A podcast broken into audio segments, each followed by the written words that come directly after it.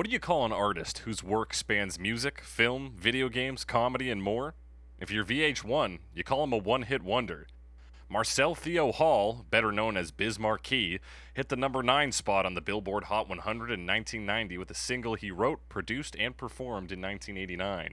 In fact, the song was a multinational success, due in no small part to the memorable chorus. Markie took it upon himself to sing this part, although he tried his hardest to get someone with more conventional vocals to fill the spot. Yeah, I was trying to get my man uh, TJ Swan, but he said he was doing his album. And I tried to get Al B. Sure, and I tried to get Keith Sweat. I tried to get them to sing it, but they were busy doing their stuff, so I said I'll do it, Markie recalled. It may have been Markie's only Billboard hit, but it turned out to be the only hit he needed. Markie stayed busy after his success, making appearances in films such as Meteor Man and Men in Black 2, and TV, including In Living Color and VH1's 100 Greatest Artists of All Time. However, he was not included on the list. Other marquee accolades include opening for Chris Rock's No Apologies tour, touring with Yo Yo Gabba, hosting a radio show on SiriusXM, and featuring on the Avalanche's 2016 album Wildflower. Just as prolific in media was Markie's hit single. The song has appeared in everything from It's Always Sunny in Philadelphia and The Unbreakable Kimmy Schmidt to the hit video game Saints Row 4, where players can sing along to the song with acting legend Keith David. That's right, we're talking Just a Friend by Biz Markie on Cover Me. You, you got what I need, but you say he just a friend, and you say he just a friend. Oh, baby, That's right, it's Cover Me, the only podcast that talks about famous songs and their many cover versions and compares them against one another to find out which one is 100 proof. I'm your host, as always, Jake Cressy, joined by my co host from the U.S. nation. Alex Mildenberger, also Alex Mildenberger. not from the U.S. nation, Not notably. from the U.S. nation. Um, far too Canadian to accept being called American, I guess. I guess, yeah. Hey, there's some some some nationalistic pride. Yeah, I'll throw that throw that down. I don't know where that Yeah. comes from exactly. That from schoolyard bullying, I imagine. Yeah, maybe. When I was like, "Are you a smart Canadian or a Or dumb, American?" Oh. And then Aw. and then your friend tells you there's a song called American Idiot, and you're like, okay, everything is coming together. This is just how Right? Yeah. Wow. Oh yeah. Yeah, hundred percent. So yeah, I I, I think the roots are clear. I did. I'm trying to remember. I, I read something, and I don't remember what it was, who wrote it, but it was like Canadians are very similar to Americans. We live right next to each other. We have very similar, you know, cultures, and like there's a lot of interchange. But like, Mhm. but they're not the same. And don't suggest they're the same. That's crazy. Yeah. Anyway, it was funnier when they said it, but Yeah, I, I get it. yeah, Because then we say, "Hey, oh, we're different than those Americans." They're completely different. Look, they're on the Ah. other side of that border. Look at that. And yeah, that's pretty much it. That's that's that's the difference. Yeah. Um, Alex, Yeah. we did it once again. We did it. Entrepreneur Summer is Yes. fucking over. Did it. Entrepreneur Summer's over, and we can move on to thinking about the anniversary. That's right. And more importantly, the, the the continuing theme of this show: people who died recently. Yes. Th- The I only it's- theme month we need. If people would stop dying, then we wouldn't have to do this all the time. That's true. So yeah, we are talking about Biz Markie today, who passed away on July 16th at age 57 from uh, uh, complications with a stroke and a diabetic coma. Not great. Not No, great. there were it's a lot of rumors of his death on July 1st, and then uh, his manager was like, "No, it's not legit. He's still alive." And then, but I assume he wasn't doing super well. Yeah, he was in the hospital. Yeah. Yeah, unfortunate.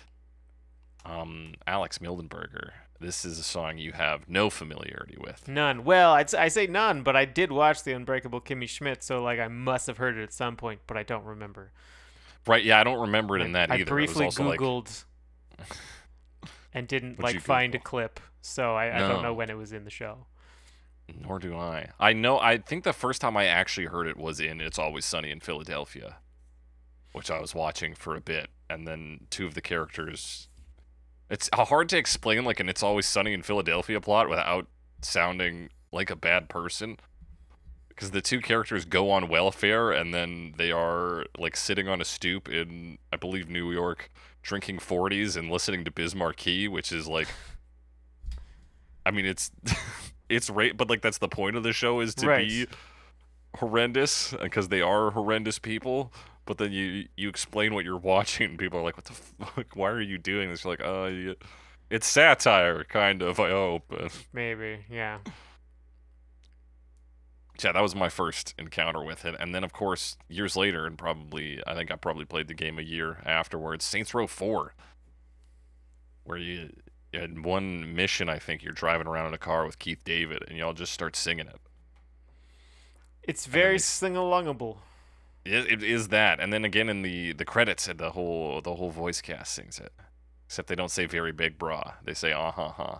Oh, that's a that's a strange thing to censor. It is a weird thing to Considering censor. it's a game, I mean, you can. It's also a weird thing to that game, mention in the first place, but I, I guess so. I mean, I, I I know why he would have, but yeah. Mm-hmm. Um, interesting character, Biz Markie. Uh, so this song is based on a basically a an interpolation they called it because I think he still played the the piano himself, or somebody played that piano. It wasn't a direct sample, Right. but it's the 1968 Freddie Scott song "You Got What I Need."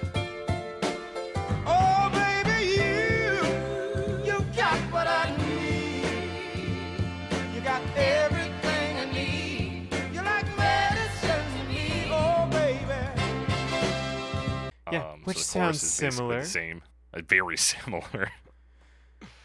um, and interestingly, this is from this is basically the Wild West era of sampling in music because there was no precedent for it before. yeah, like, there's like it- no no like legal proceedings, and no one really knew. I assume what the potential consequences could be, which there were none at the time until Mhm. shortly afterwards. Which I assume is what you're Yeah. getting into.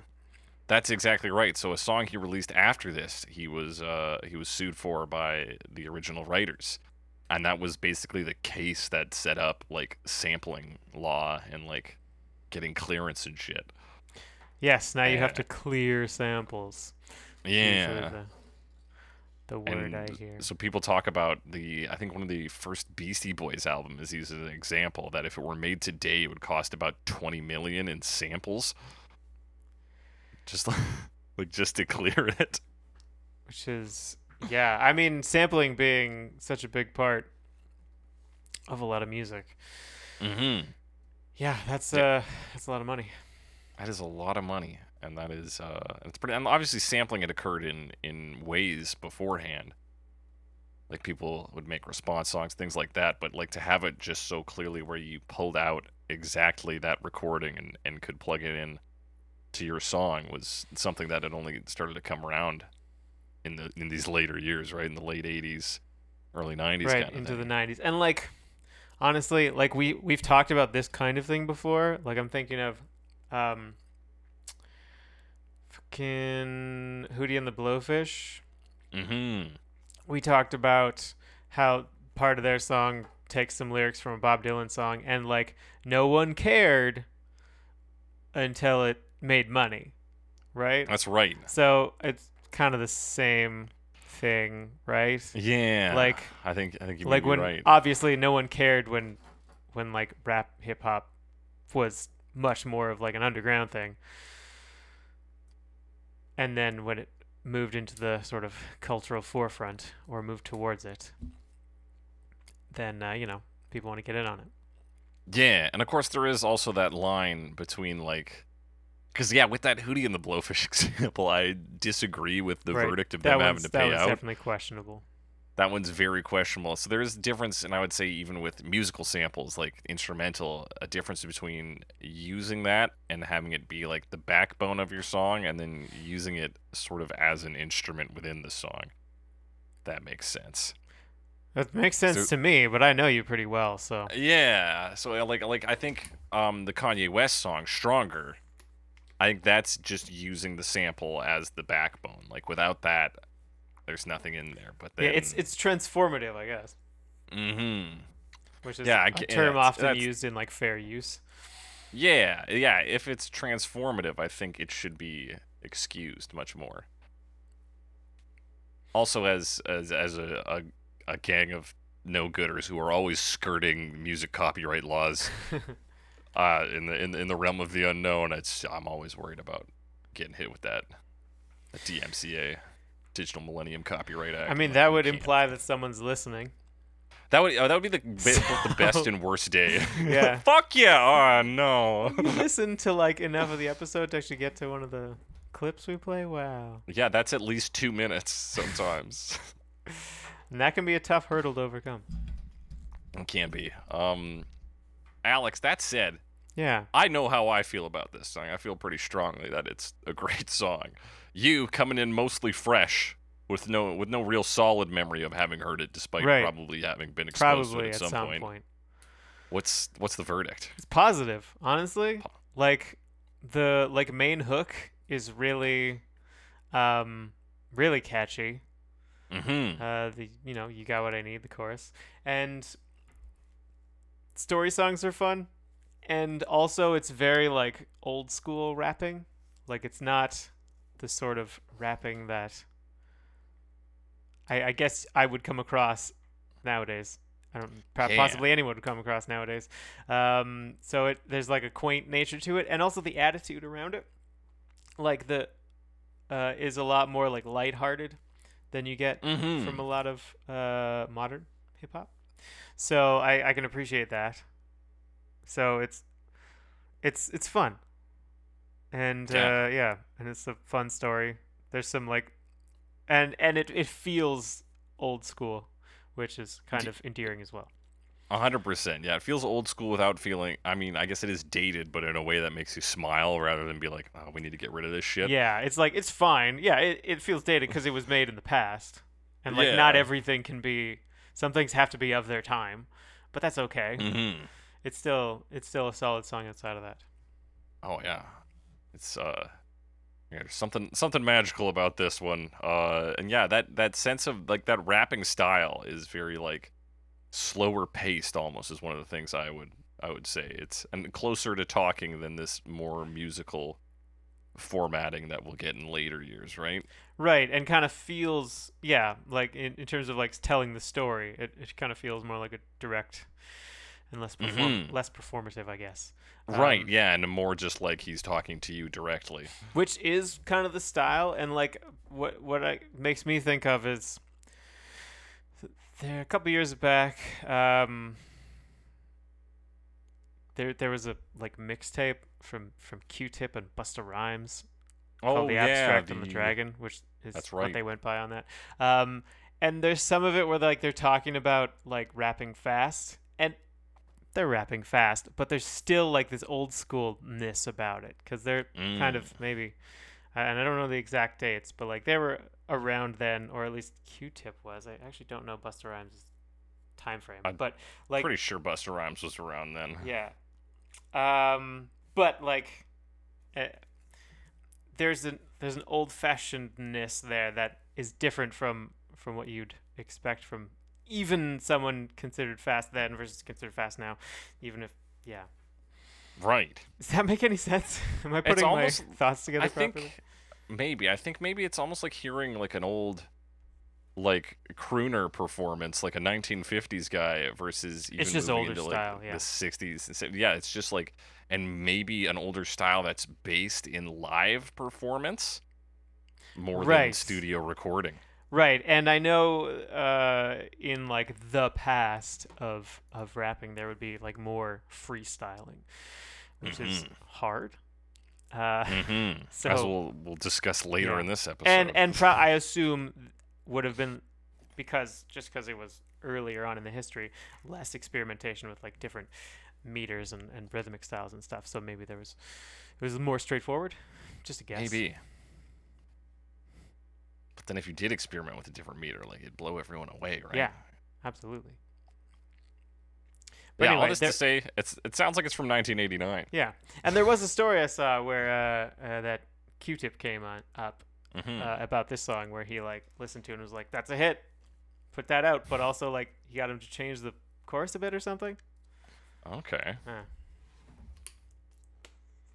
Love it when one guy says, you know, just change the one little thing. yeah. Well, apparently there used to be a line in the chorus where he said like, "You must be on speed" or something like that. And he's like, "Ah, What? Take that out." He's like, get this out of here. What the fuck is that doing here? Oh, that's good. Something All like right, that. let's let's talk about these lyrics, by which I mean mostly just read them out because it's pretty straightforward. Yeah, it's it's a straightforward story. He's telling us the story, and he's a very a clear storyteller. Mm-hmm. And so he begins Have you ever met a girl that you tried to date, but a year to make love, she wanted you to wait? Let me tell a story of my situation. I was talking to this girl from the US nation. The way that I met her was on tour at a concert. She had long hair and a short miniskirt. I just got on stage, dripping, pouring with sweat. I was walking through the crowd, and guess who I met? I whispered in her ear, Come to the picture booth so I can ask you some questions to see if you're 100 proof. I asked her her name, and she said blah, blah, blah. She had 910 pants and a very big bra. Now, um, things to look at in this section. 910 pants is. I don't know much about pant size, Alex. I think she's thin and But has big large boobies? boobies. Yes. Okay, that's. that was my I think guess. that's like the point of that line. And yeah, this was, uh, you know, a long time. I don't know what. Yeah, I, I tried to look up nine ten pants, but I, I don't. I don't really Me know. as well. Nine out of ten pants agree. It's tough to find. Yeah, that was one. I like the. She's also not wearing weird- pants at the time. She's wearing a skirt. So That's right. Yeah. So. so uh, I. It, yeah, just means I think. Oh yeah. But just, whatever's going on with her like hips and waist, that It's positive. it's good. Yeah. Yeah. Yeah, he does go. There's a lot of like lines that are almost reminiscent of freestyling in that they are like just kind of filler. Not so much in this first section, but in the particularly in the final verse, where he's like they they told me where it was for the moment. It's like pretty sure door three is always gonna be there. Yeah. Where's it right now though? Is, is it on the move? Like I don't know. So I like like some of the phrasing and stuff. But a year to make love, she wanted you to wait. That's, Yeah. that's like that's a Yoda sentence. Yeah, it's a Yoda sentence. It's it's exactly the kind of thing you get from, well, a lot of like poetry, particularly you'd see in like I always associated with like high school poetry of like, not necessarily the most I guess sophisticated way of getting around the fact that the the rhythm doesn't quite fit between lines or or like the Mhm. last like you need to move a certain word to the end so you have to change your phrasing to something awkward but intelligible and it Mhm. happens in you know all kinds of poetry as well but like obviously you know you rhyme date with wait you can't say but she wanted you to wait a year to make love like that doesn't sound right Yeah, no, doesn't. but yeah that kind of stuff for sure it's that great kind of stuff. Great stuff. So then we come to this next part. I took a couple of flicks and she was enthused. I said, How do you like the show? She said, I was very amused. I started throwing bass. She started throwing back mid range, but when I sprung the question, she acted kind of strange. Then when I asked, Do you have a man? she tried to pretend. She said, No, I don't. I only have a friend. Come on. I'm not even going for it. This is what I'm going to sing. yes and that last part is kind of like as a comment like he says that and then because he's telling the story and like back then he believed it basically That's yeah, kind of the whole point of the story. But then he now he's telling the story from the future and he knows what happens and he's like, "Oh, come on." Like Yeah. obviously it's it's, you know, bullshit. Exactly. But uh now he knows, you know. Yeah, and great delivery on that. It reminds me of us talking about like cowboy song and stuff like that, where it's Right. just like good, authentic delivery of lines. Yes. It's very believable. Very believable. Um, to touch on, I started throwing bass. She started throwing back mid range. This is a basketball reference, apparently. Well, it sounds like it's a couple things because I can see it basketball. Um, but then, like, if I talk about bass and mid range, I'm talking about frequencies, right, in Mm. music. And one, this was something that came up just in like a genius annotation, was like because he's male and she's female, his voice is probably deeper. Um, sure. Uh, but Right. also in terms of like playing music together, if someone's in bass and someone's in mid range, well, now you've got uh, you know, a rhythm and a melody kind of thing, you know? So like you're working together Right. and it's like harmonizing kind of thing. Right, things are gelling and advancing, Yeah. which is I think the point with yeah, with either the musical metaphor or the basketball one. Yeah.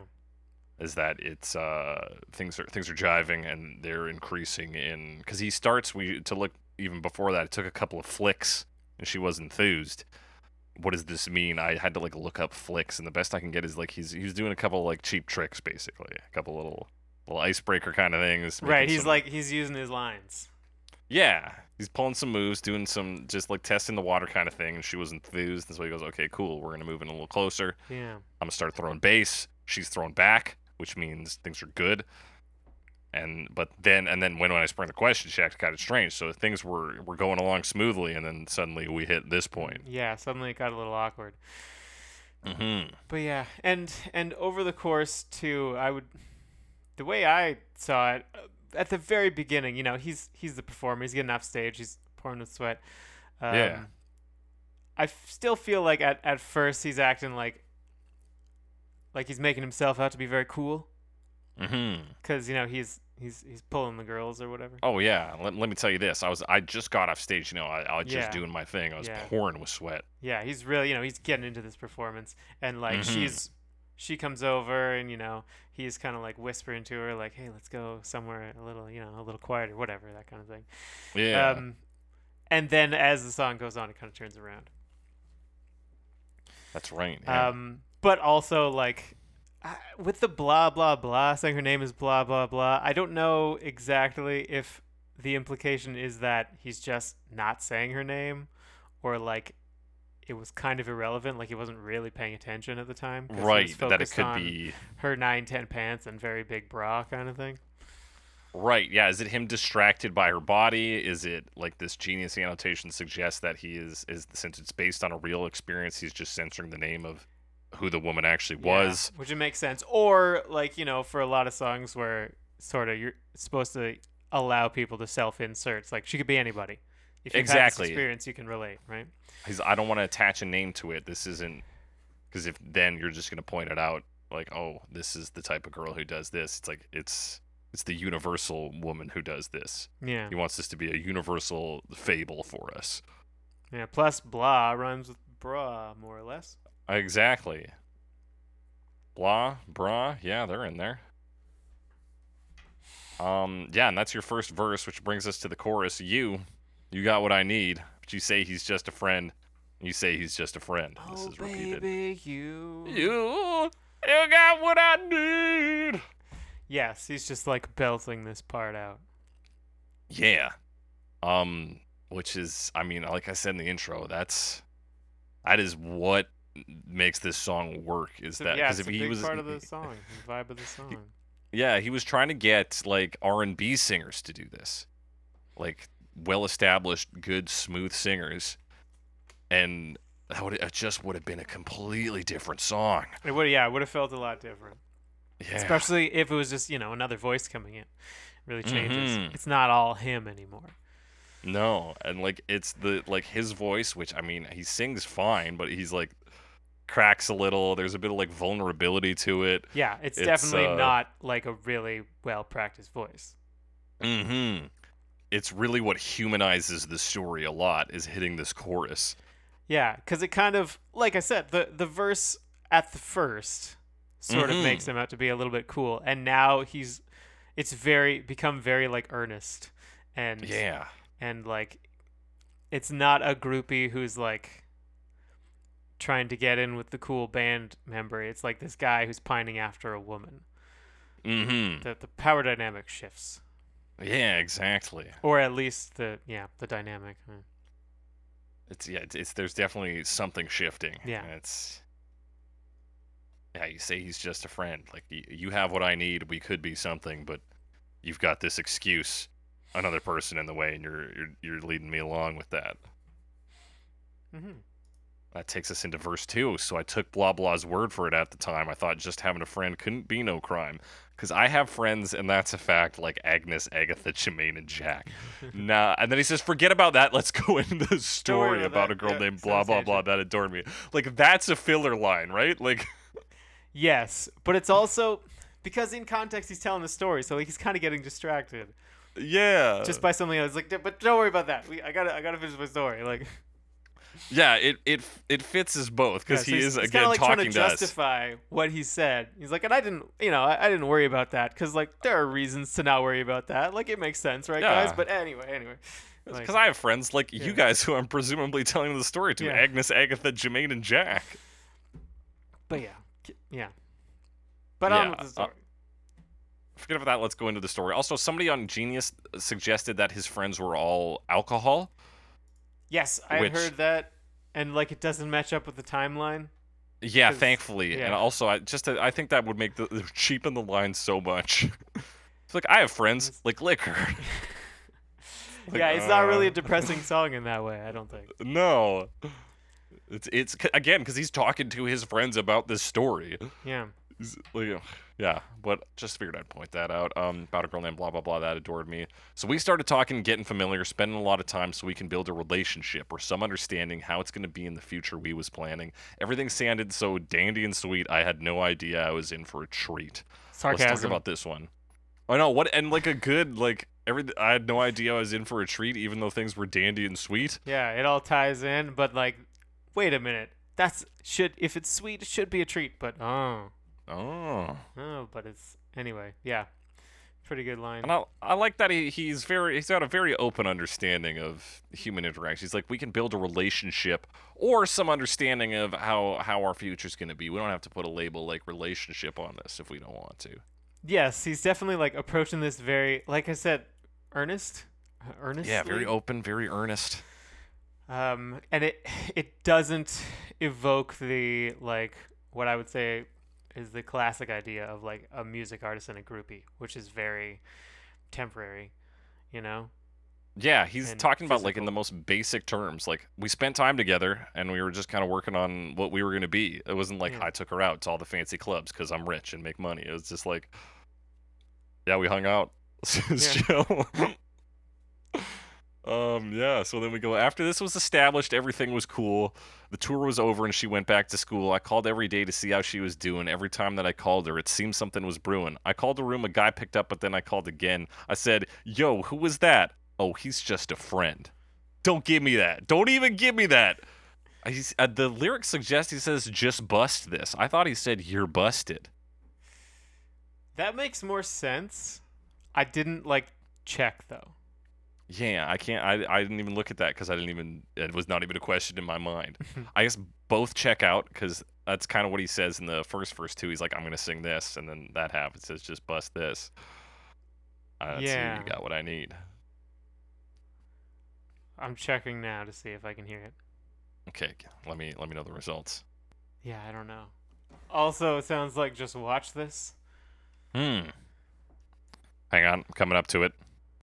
Like, he does say this, and he does say bust, so it must be just bust this. You- All right. You got what I need. Yeah, So yeah, he, that one's pretty straightforward. Um, we had a little time together. I guess it was over the summer, so we, we kind of get an implication that it was a summer fling summer kind fling of thing, some right? sort, and he was like kind of on tour, Mhm. right? So she's following that, I guess. Yeah, but also he's such a sweetheart. He calls her every day Yeah. in in '89. Like, It's this long distance charges, yeah, that's some commitment. or maybe not. I don't know. um, yeah. But of Yeah, course, no- another guy picks up the phone. Oh, classic, Classic. classic red flag. Who is that? I don't know why you like feel. I would be, feel weird answering someone else's phone, but also it's like landline, so it's a different dynamic. But Yeah, I guess right. Different dynamic. Yeah. Unless I knew both. Unless I knew the person. Like, if someone's phone was ringing by me and I knew the person calling. Yeah, But otherwise, no. might pick it up. I used to love answering the phone as a child at home. Just it felt like something cool to do. I was so terrified of answering the phone. I don't know why. And college. Eventually, I got sick of it because I started going through puberty, and people were like, "Oh, hey, Dave." I'm like, "It's not fucking Dave." Let me get him, Dave.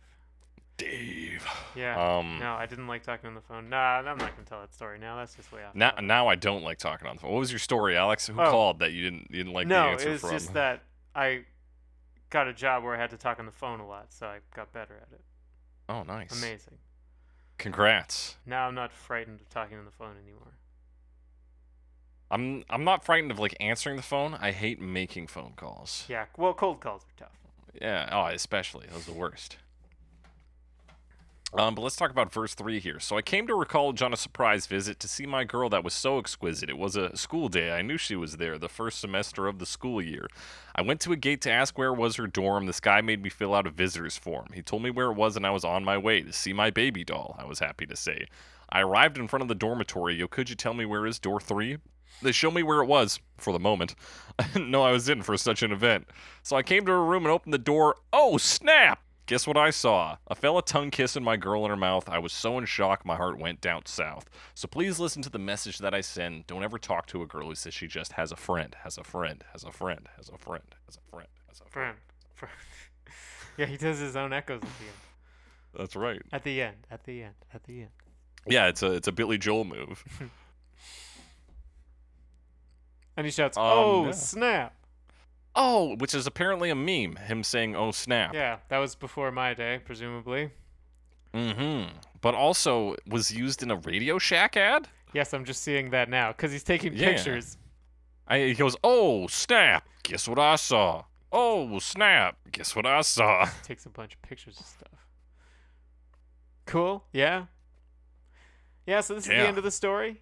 Um. Yeah, it's a lot of like you said. There's some filler in there because he's just talking to me like he goes to school and then he catches her in her dorm room with some other guy, and Yeah. Uh, but yeah, like all that stuff about like yeah for the moment and. I was happy to say, and it, it I feels like there's a little more of that, but whatever. Yeah, I, I feel like this. I you know what? I thought the "I was happy to say" line at first was like stupid, but then I think he's like he's actually saying this to people as he's going through. So like the guy who he filled out the form, he's like, "I'm going to see my baby doll," and then he's, you know, he's just I guess yeah, it, it does tell more of the story. I think. walking around campus all happy and like, "Hey, I'm here to see my girlfriend," and they're like, "Oh no."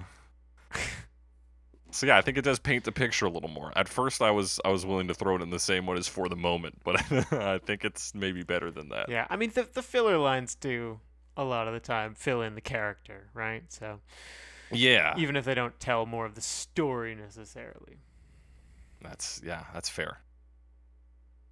Oh snap! Guess what I saw? So that's the song. It has a simple. It's a simple story with a simple message. Don't ever talk to a girl who says she just has a friend. Yeah, we we get the the like I guess message. Yeah, at the end. That's the meaning. That's the. That's what we learn. Mhm. It's a fable. And of course, we're anticipating this this betrayal the whole time. He makes it pretty clear from the start, Yes. or I mean, at least close enough. and that's in the in the chorus too, right? Yeah. Like you say, he's just a friend. He never said, but he's not just a friend. But like it's Im- implicit. It's it's You know. implicit, yeah. We know because he keeps bringing it up. Like, oh, he's not just a friend. There's more to this Yeah, story, There's more to this story. But we don't actually find out until the end.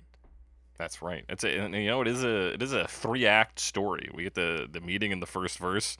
Second Sure. verse is is them establishing a relationship, and then the third verse is the betrayal. It's like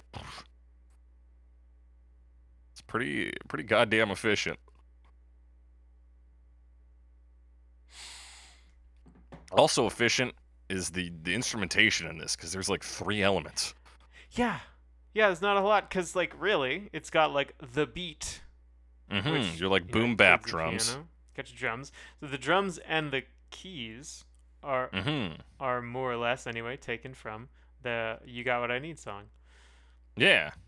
Um, Which is also a good song, just for the record. Yeah. I, I mean, I only listened to it this week, but yeah, it's a jam as well. now there's a bit of a story there because supposedly, uh, Mhm. Biz Markie first wrote this song in like '84, hmm and he was trying to find this like the track because he he knew the what he wanted to put under it, but he couldn't Oh. find it. And it took him like five years before, supposedly, DJ Grand Wizzard Theodore. Um, A Nazi DJ. yeah, two Z, two Zs. Okay. Okay. Um, known for uh, helping to develop the DJing techniques of scratching and needle drops. um, which are kind of important. Yeah, that's wild. yeah. So like really like early on important DJ uh, was the one who was like, "Hey, I think I found like the song you're looking for," and then he he traded like another he like traded a record for it. See, like for the record, like they they swapped. yeah, records. so they did a record swap. Yeah, and then That's he had- amazing. yeah. So and then he could finally make this song. That's unreal. That's that and I, like something that wouldn't happen today. Yeah, like five years. Also, it would be like you could go on the internet, like some message board, someone would be like, "Hey, does anyone know this song?" And like kind of describe it, and someone would be like, "Oh yeah, it's this one." Take like an Exactly. afternoon. Yeah. I've seen people crowdsource all kinds of crazy, like obscure pieces of media online. Yeah, it's amazing. And then just one person's like, "Oh yeah, like I know this because for some reason when I was a kid, my parents had this and that." Yeah, Yeah. you find the one person who knows. And that's that's it, man. And so yeah, this song is that piano. Doom, doom, doom, doom, Which is of course also the vocal melody in the chorus. Mm-hmm. Mm-hmm. Um, and we've already really talked about the chorus. It's him singing the song, Yes. and Pretty Um, pretty raw, yeah. pretty unrefined way. mhm. good stuff, man. It works. It works in context. And he's supposed to be, like we said, kind of earnest. He's kind of the underdog in this story, you know, bright Mhm. So it makes sense that he would be really, really going for singing this chorus and not doing that great a job in terms of, like, you know, professional quality. yeah, it's like the emotions are, are tearing him up. But yeah, it's, it just elevates it. Yeah. Yeah, to speak on that, I, I just saw this quote I, I copied down here. He says, I was talking to this girl, the first girl I ever talked to. So the the actual story this is based on is like, yeah, like a real emotional period for him. Yeah. Like he says every time I would call out to California, a dude would pick up and hand her the phone. I'd be like, "Yo, what's up with him?" And she'd say, "Oh, he's just a friend. He's nobody." I came out there a week early just to surprise her, and she's tongue kissing somebody, and I caught her. So instead of me fighting, I put the pain into the pen and wrote it out. Yeah. And here it is. Yeah, here it is, man. It's yeah, it's got that piano, it's got those drums, which are like, like you know, boom bap, boom, bap, boom, bap. Um, what yeah, else is we going on here? It's, it's just a lot of it yeah, it's a lot of the looping, like looping that I guess, or sampler, and like it. very fun vocal performance yeah, to where he's like, "Oh baby, you," because he's like on the later choruses, he starts to just like really let loose, right. and then his commentary at the end of each verse. And also him, like him doing the character voices and stuff, like even doing his own voice. I said, "Yo, who was that?" He like goes up Kind high, of starts exaggerating, yeah, everything. Yeah, and then flips over. Oh, he's just a friend. Like he's doing everything like a like a story. T- it's so good. Yeah, yeah, it re- it's it's really good delivery, but like compared to the way we normally talk about songs, mm-hmm. this is harder to talk about in that way, I guess. Yeah. because it's not like oh and this is what the guitar does here and then the guitar changes and then it, but it's it's like it's a pretty consistent beat under the whole thing i mean in the chorus it kind of cuts to the the piano part Yeah, it like shifts more, but like and then the, it comes like and then the drums come back. So like, yeah, yeah. Pretty and like it fades out on the the just a friend echo. It's that's a pretty like stable piece throughout. yeah. And i mean a lot of that uh translates into the into the music video. That's right, which opens, of course, with a like a, a small non-song related opening. Yeah, a I brief mean related to the song, Brief but sketch, it's not musical. because he's just hanging out with his friends and they're just like throwing yo mama jokes back and forth Yes, let me see if I've written those down here. Your mom's is so poor she went to McDonald's and put a shake on layaway. So ah, it's- ah, your mom is so old she knew Central Park when it was just a plant. And then your mom's hair is so nappy, she got to take painkillers to comb her hair. And then some girls. All of these oh, are great, clean jokes. yeah, they are. and then some some girls walk by, and sort of like stop and pose a bit, mm-hmm. and then just keep walking. Yeah, that is very strange. They like stop and like get close, but don't. They just like yeah, kind of pose in front of them. And then he's like, "Don't worry about them. I got a story related to girls." He says, "Man, forget them girls." And then Yeah. his story is the song. Cuts into the His track. story is the you song. can tell like when the audio switches. From, Yeah. from him talking in the scene to him lip syncing and playing the song over top of it. That's right. Uh, So yeah, first it's him talking with the boys, and then we get to see this this incredible concert where there's a DJ playing in a in a giant toilet, yeah. in a giant toilet. And then he like squeezes out his sweat rag and just throws it to the guy in the toilet. Yeah. So I think it's worth noting that the, the there's these two ladies in white coats wearing headbands in, in yellow and black, same color as the two ladies from beforehand. Oh These yeah. ladies- yeah, yellow and black. And they're kind of watching. But yeah, he can he there's this girl that he kind of walks up to as he's singing and like they Yeah. sort of start holding hands and he puts his arm around her and they're sort of together by the end. She is wearing a skirt. She's wearing a skirt. She does have long hair. Mm Mhm. Don't know about her pants. No, can't say much about her pants. I don't even know if she's wearing a bra in this, honestly.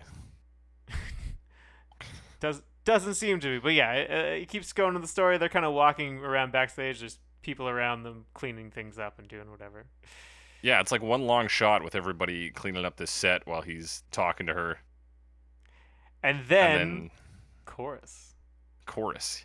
chorus. Yeah, so it, yeah. the chorus is him with a with a gray wig on. yeah, he's, he's, guess in he's like a to be like Mozart.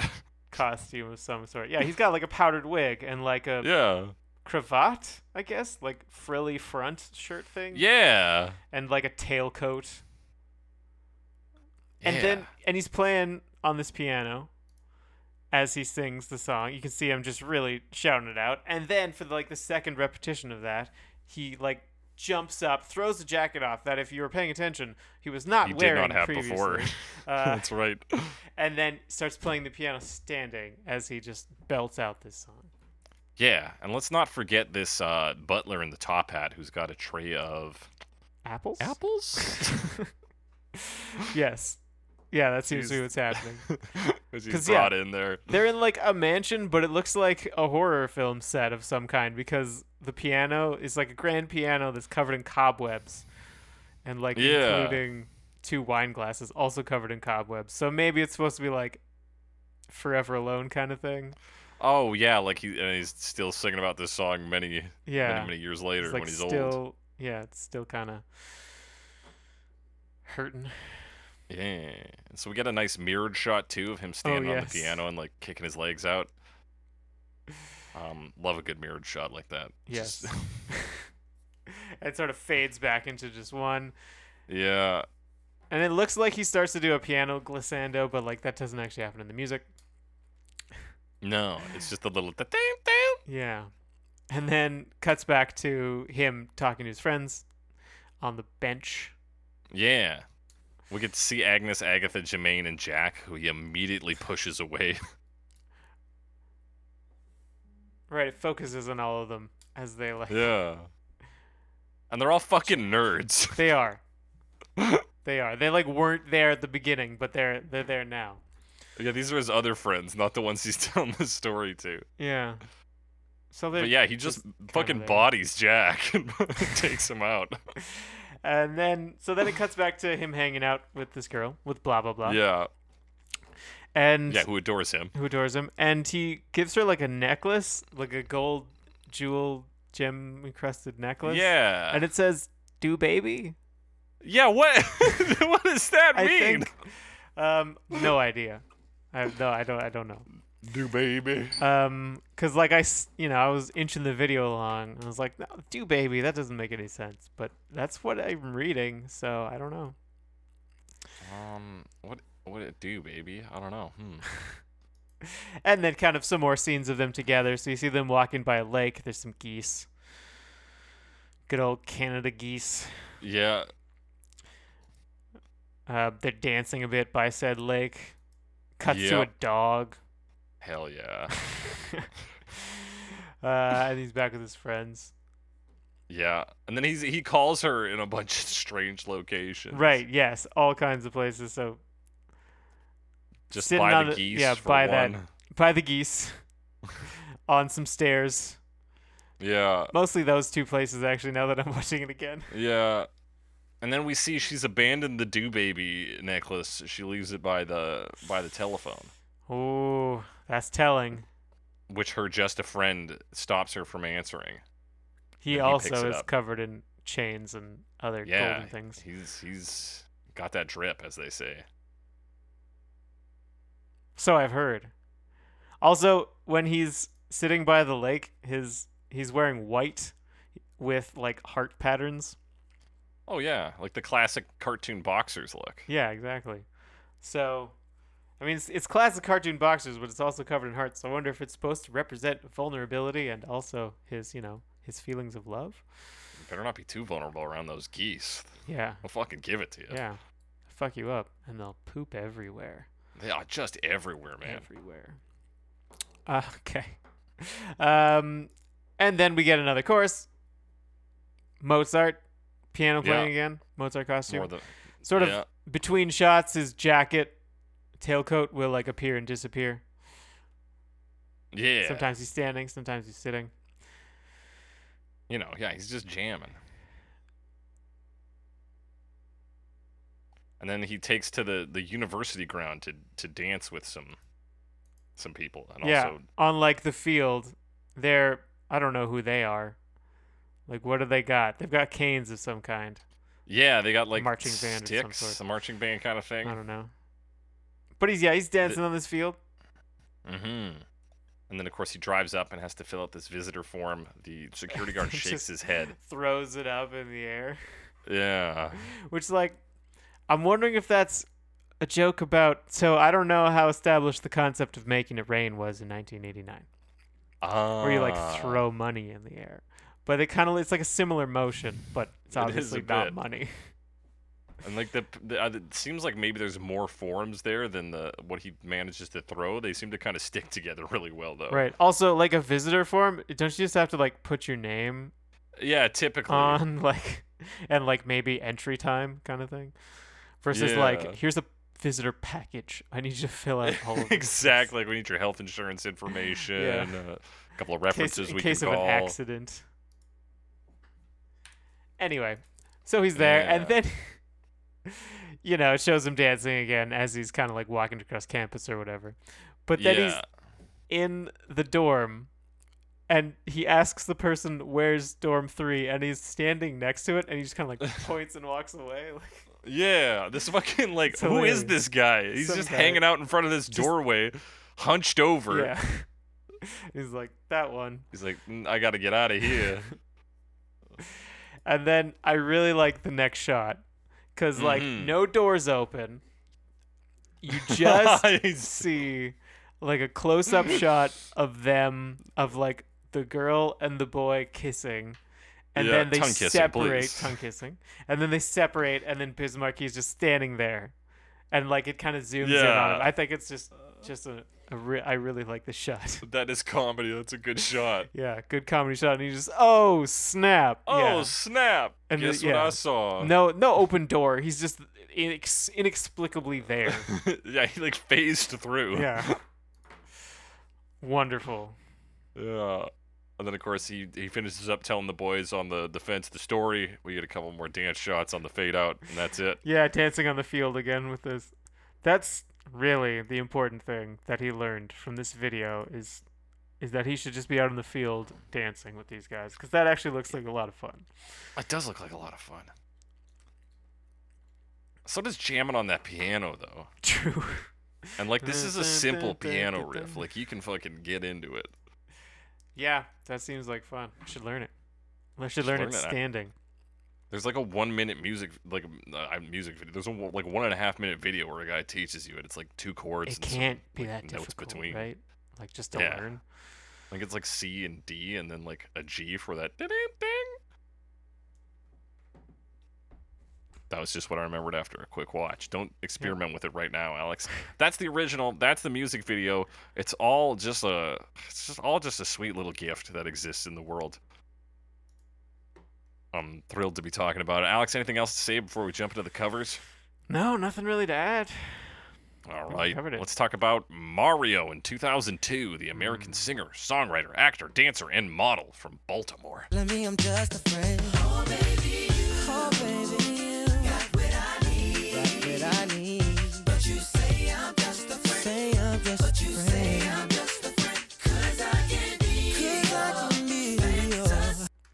From Baltimore. hmm Um, he appeared in the original Step Up film. Yeah, which I also I think Channing Tatum was in that too. I think you are correct. I've never seen Step Up though. The only dancing movie I've seen is Breakin' 2 Electric Boogaloo, That's right, a movie we have seen which is I thought also a treat. Uh, in but, its own way. but it's it is ridiculous. it is um, ridiculous. But that, but that still, that scene where he's dancing on the ceilings and stuff, killer. That was pretty cool. Great. Yeah. That was, that was awesome. Uh, check it out. Uh, Give it a, so little- give it the this this is just a friend 2002 That's Uh, right. so it takes basically just kind of the main line the hook and the rest of the song is completely different That's right. So in the tradition of Biz Markie taking, Yeah. uh, you got what I need. it's an interpolation of an interpolation exactly. on top of that it tells Mhm.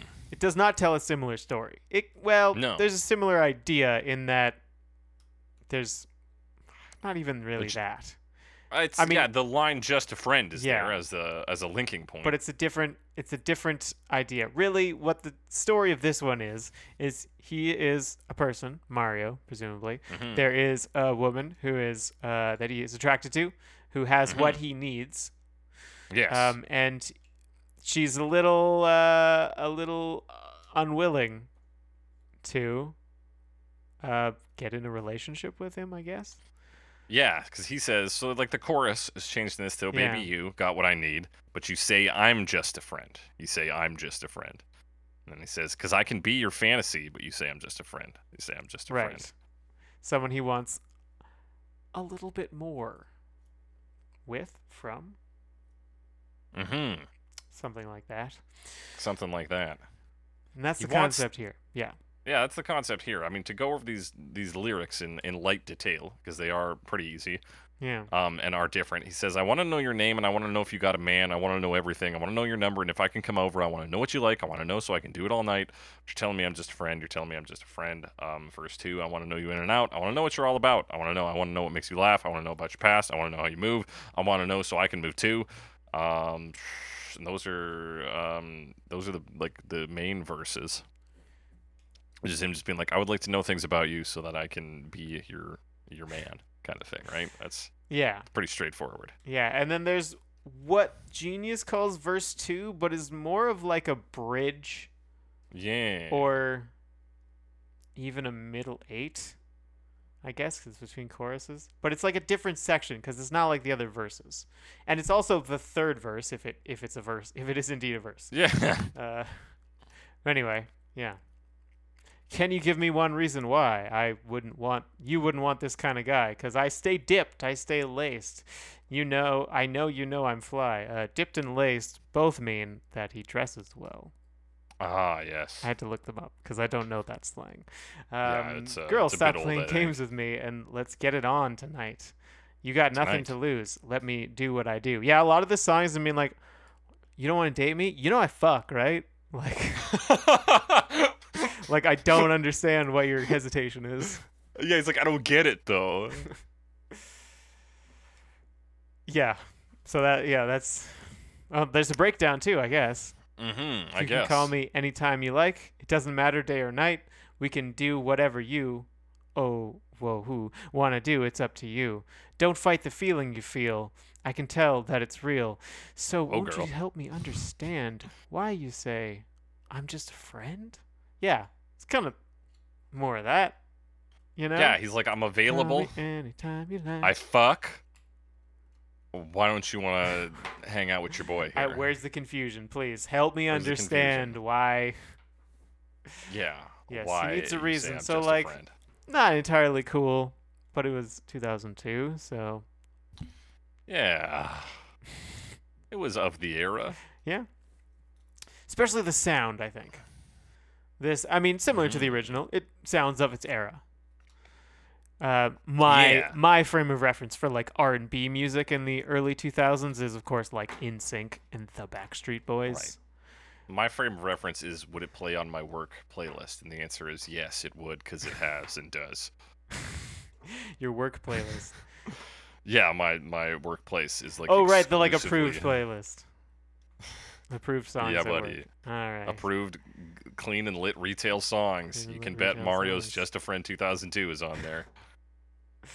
Indeed, it is. Another thing of its era, well, that still exists, but um, I always associate with this era a lot of beatboxing. Starts with beatboxing. Oh yeah, it starts with him saying, "You all ready for Right. me?"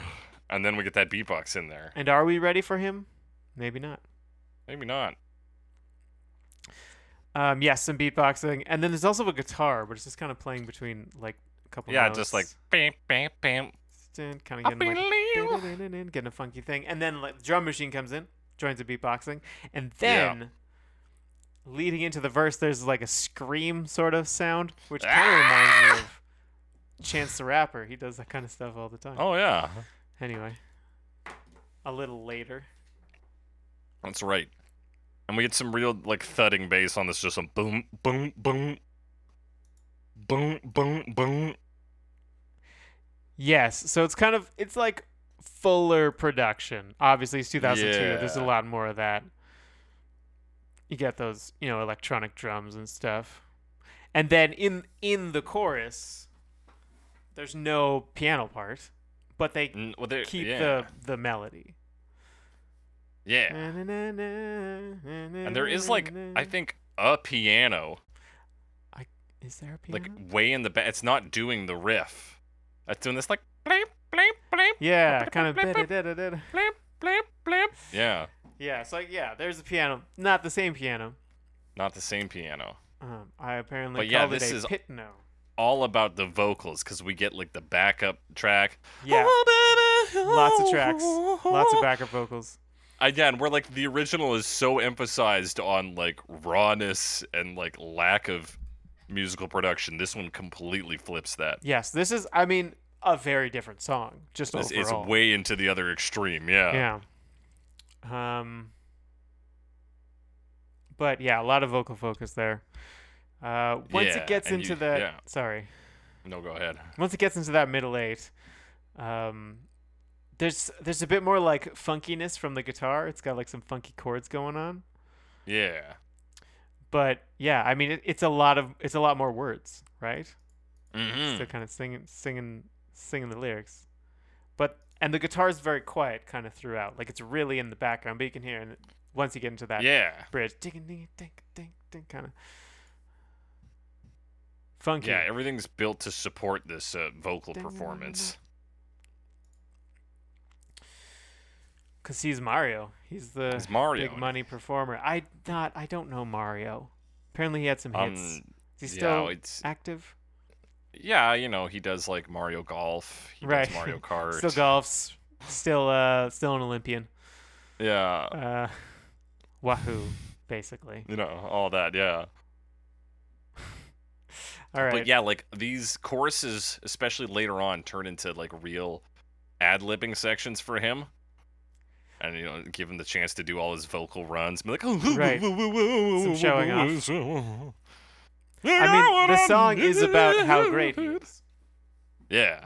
in many ways. It's like uh, none of this makes sense. I, I'm very great, and uh, as I mentioned, I fuck. So Yeah, and let me demonstrate that through my vocal chops. yeah, of course. Um, breakdown's got a little bit more of a switch up. Uh, some more beatboxing, like at the start. Yeah. Um, he also, yeah, lots of that ad libbing, because he's kind of doing multiple tracks. Like he's doing the main lyrics with some of the ad lib vocals, kind of get pushed to the background. Yeah. And I'm trying to figure out if he's all of the voices, I would believe that. but I don't know. I know uh later one is seems to just be one person doing a lot of vocal tracks. Yeah, yeah, yeah. That'll yeah. come up anyway. Yeah, yeah, much more. So compared, it's a lot more polished. A very different song, like Mhm. we said. Much more. You know, he's he's a much like he's an R and B singer, Yeah, and, he's R and B has, singing. So on Tuesday, like it has sex is on the table in this, right? It's a, like a, like a lot of R&B tracks. It just kind of sounds naturally sexy. right, that's that's a part of it. Whereas in in uh, the original, it was it is very like innocent the way it's like he does talk about making love briefly. Yeah, But then, other than that, is like, and she tongue kissed someone else. And I'm like, oh, tongue kiss. oh snap! But yeah, Yeah. So this is, the, I mean, yeah. To sum it up, this is the version that fucks. yes, this is the version. Um, for for better and worse, I think. I think it's, I mean, it's a pretty solid put together track. yeah, I'm a little less partial to this era of pop music Mm-hmm. to some degree, just Uh, because a like great I was I was 'cause I have around. to hear it every day. Yeah, at the time, and and uh, it's definitely weird if you were if you existed yeah. when things were made. It's different. things were made. Yeah, that's true. But yeah, it's a I'd say a solid solid shift. Like he, you know, he takes the the same way Biz Markie interpolated the song. He interpolated the Biz Markie version. I think did it pretty well. It's it's um, uh, you know it's not Yeah, it has its own it has its own identity. It's it has its own identity and that's song does its own thing. that's solid. That is to be applauded. I would say. Yeah. That said, I don't really like this one. Yeah yeah, I probably wouldn't come back to it. It doesn't have the same sort of personality to me. yeah, I'll come back to it, but not by choice. Let me tell you that. Yeah. Has a music video though. It does. A Nickelodeon video allegedly. Yeah, allegedly, which is strange, but all right. Yeah. Well, it was 2002. It was a different time. Mm-hmm. Now, of He course, the most exciting part of this video is the Biz Markie cameos. Oh man, I didn't even know they existed. Uh, it's their brief, but I was just gonna mention his. Baltimore Ravens jersey. Yeah, that's probably the most important part. so yeah, he's hanging out, leaning on a white car. Um, we get a shot of him also in like a a studio where he's like wearing a headband and just jamming. Yeah, it kind of cuts back and forth. Him on the street Mhm. talking to this girl, trying to be all smooth, but she kind of walks away from him. But they're really trying to play up the like, uh, she's kind of into it, but she's just playing hard to get, sort of. Yeah, of that's the uh, the narrative here. Yeah. Of course, he like pursues her with his entire gang in tow. Yes. Fortunately, she also has has a has a crew. Uh, yeah, they abandoned her, didn't they? I think at least one of them sticks around for the movie. Right. Well, because they they go to the movies later. So he like approaches her at first at the car. She she leaves. He's like, "Hey, what the fuck?" And then some dude in here's the thing I don't understand. Some dude in just like a collared shirt comes by at like 44 seconds, and then that's the cue for the boys to like get the fuck out of there. whoa, whoa, whoa, and I guess that's his car. They're just leaning on his car. I think. Oh, and he's like, "What are you doing on my like, car?" So I, I guess they're like trying to be cool and be like, and just Oh, yeah. associated with this nicer car because it's convertible. They're fronting, yeah. So then, yeah, he pursues her down the street, and she seems to be alone in this. True, this she does get abandoned here. So fortunately, she doesn't. I mean, fortunately for him, she doesn't just like scream and run away because he's Yeah, a group of guys just chasing her. just chasing her. Um, Um, but all of this, this scenario inspires this young boy to just bust a move, so to speak. yeah, yeah, a lot of dancing going on. Yeah. Even like they kind of do their like back and forth, but she walks away, and then they get to the chorus, so they're like, "Shit, we got to do a choreographed dance," and then they do. Yeah, just right in the middle of the street. Fully choreographed dance. Again, like the complete opposite of the original. There's so much like Right. polish and everything made in there. It's like we're dancing, the production's high. Here's a little child who can pop and lock. Like, Yeah. Also, another kind of cool shot. They all turn around. oh, that's a good backs to the camera. transition. Yeah. Yeah, transition. So the camera pulls in close to them, and then it kind of like jump cuts to them at the theater as they're like turning around, and they all kind of jump and turn around. Yeah. So that's kind of a cool transition too. That's a that was a cool shot. Yeah. So then they're yeah they've they've staked out the theater that she's going to see just a friend at. Yes, it's the next attraction. Just a friend. Mhm. And then yeah, she's back with some of her friends here, and these guys break into the theater. Luckily, it's just like the pre-show, like with the dancing concession foods playing. Yeah, of course, else, which totally like exists I'd in be real life, pissed. Yeah, and not just like this music video in Greece. yeah. and it's very light in this theater. Yeah, so he comes in with his whole group, and they kind of dance at her. Dances like- through the rows, which would be so difficult. Sorry, what happens? It's like dancing like into the the theater rows, like with all Oh these yeah, people yeah. sitting down. because people's feet would be in the way. Yeah. And then he kind of comes up behind her and he's like, "Hey, you know, I'm here again, as you can see, Mhm. touching you. As you can see, my arm is around you, and she is smiling. So that's that's positive, I assume, for him. Yeah. Um, Luckily, there was a free seat in this packed theater. yes, directly behind. There's also seems to be one to her side, Directly, yeah, to her directly side, of beside course. her, but no, he's got to be behind, because that's um, and then at, hang on, it's just about here. 234. Who's that guy in the background in the in the shot? Oh, oh, That's Biz Markie, baby. oh, it is too. And it's so obviously him. Uh, I just wasn't paying attention apparently. I, I looked at it at first. I was like, "Who the? F- why is there another dude in this shot now?" I was like, "Oh, it's Biz Markie." Uh, that is exciting. What's his? Is he? What's his jersey? He's wearing a. He's wearing a basketball jersey. Yeah. Something Wizards. Yeah, it's the Wizards. I don't know that. I don't know basketball teams. That's the uh, uh it's fucking who's the Wizards? Basketball Wizards. Washington see, like- Wizards. Washington Wizards, yeah. How about that? Anyway, um, Anyway, yeah, so now they're dancing in front of the that. screen where it's playing the the pre-show shit. yeah, they all just like do a performance. So like, he's like, "All right, I landed this this lady, hmm uh, and now we're gonna do a dance, choreographed dance for Yeah. everybody." and then we cut again to the to Biz Markie, and he's just like shaking. He's Where's? Oh, he is shaking. yeah, uh, just briefly, highlight of the video, definitely. really, truly. Because like when I was reading up my research, it's like in Biz Markie features. I was like, oh, cool. I'm excited to see what that looks like. He gets like three seconds of airtime, and then for two seconds of that, he's just rattling like a shaking like a piece of jelly. It's great. Indeed, it is. Yeah. So, so everybody applauds, and then And gets up and dances Mario. along. It echoes out. a Mario, a Mario. is that what he says? Maria. Yeah, Mario. Oh yeah. There you go. That's how that song ends. Similar to the just a French, just a French, Just a friend. just a friend. Mario, Except it's a real echo on that one. Yeah.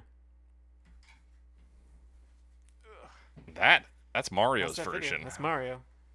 It's a version with a lot of lot going on. A bit of a a bit of a pushy guy, I, I think. Yes, he definitely co- comes across by like modern standards as uh, quite pushy. Yeah, and perhaps too pushy. Perhaps 2002 pushy. 2002 pushy. Um, but we're gonna leave that behind us to talk about Booker T. Jones, Biz Markie, Matt Berninger, and Sharon Jones in 2011. Oh, baby, you, you got what I need. But you say she's just a friend. But you say he's just a friend. Oh, baby, you, you got. 2011. Yeah, quite a quite a group. Now Matt Berninger here and Sharon Jones are mostly just on backup vocals. Yes. Sharon Jones, um, they're both singers. Uh, Sharon Jones is from Sharon, Sharon Jones, Jones, and the no relation to Booker T. Jones. just just a you know shared uncommon last name Jones. yeah. Um, no relation to David Jones either. Take your pick which one I'm talking about. I'm um, both. She's from. she performed with the Dap Kings, Sharon Jones and the Dap Kings. That's right. Um, she's a singer generally. Uh, Matt Berninger is so from a group called The National, like an indie Yeah. rock band. you might know their hits. Hang on, let me let me just tap the National Yeah, on Spotify. I don't really know The National. You might know Coney Island featuring the National. That's a different band. Um, I don't know any of the National songs. Who am I talking? Who am I kidding? Um, Booker T. Jones. I mean, I don't know like, like fully who Booker T. Jones is, but I know the name. Like if someone says Booker T. Jones, I'm like, oh, yeah, he's that guy who's a Yeah, Booker T and the MGs is his big band. yes, Booker T. and the MGs. He's a Um, like a- like multi instrumentalist. Yeah. I assume he plays at least one of the instruments on this track. You would assume that I correctly. think It's primarily the like organ or the piano part. mm-hmm. Um, I don't know though. I didn't check the credits. no. How could you? Um, and then of course Biz Markie And Booker T. and Booker T. Biz Markie Key? and Booker T. Booker T. And that's how how that's how it song starts. opens. That's how the song Yeah. starts. Biz Markie talks about, raps about, I should say, how they're both on the track. Yes. Some big drums in the back. Yes, it's got. It's like similar, like it's drums like the original, Yeah. And, then they go fairly just to close the generally. hi-hat well, after. for the most part. Get some nice rich piano on this. Yes, because now it's like we've got. I mean, it's Booker T. This is a Booker T album where he does like songs with the people. Yeah, this is like him doing a bunch friends, of like he's got a couple of solo ones and then it's a Yeah. lot of features. Yeah, and this has a lot of people on it. Yeah, it does. So, and then everything drops. The dr- the piano line starts playing with the drums. Where am I? Um, all over the place.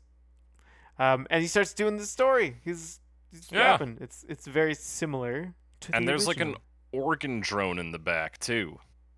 yeah, it kind of fades in slowly. Yeah. Um, also the bass line is pretty cool. It's like it's like a bit buzzy, but yeah, just that like bum, ba, yeah, kind of playing along with the piano line. Yeah. Yeah, it's so, sort of like slowly layers things in, and then as we build towards the chorus, what's a like a massive chorus because everybody starts Yeah. singing. Yeah, because they've got like four people on now. Yeah.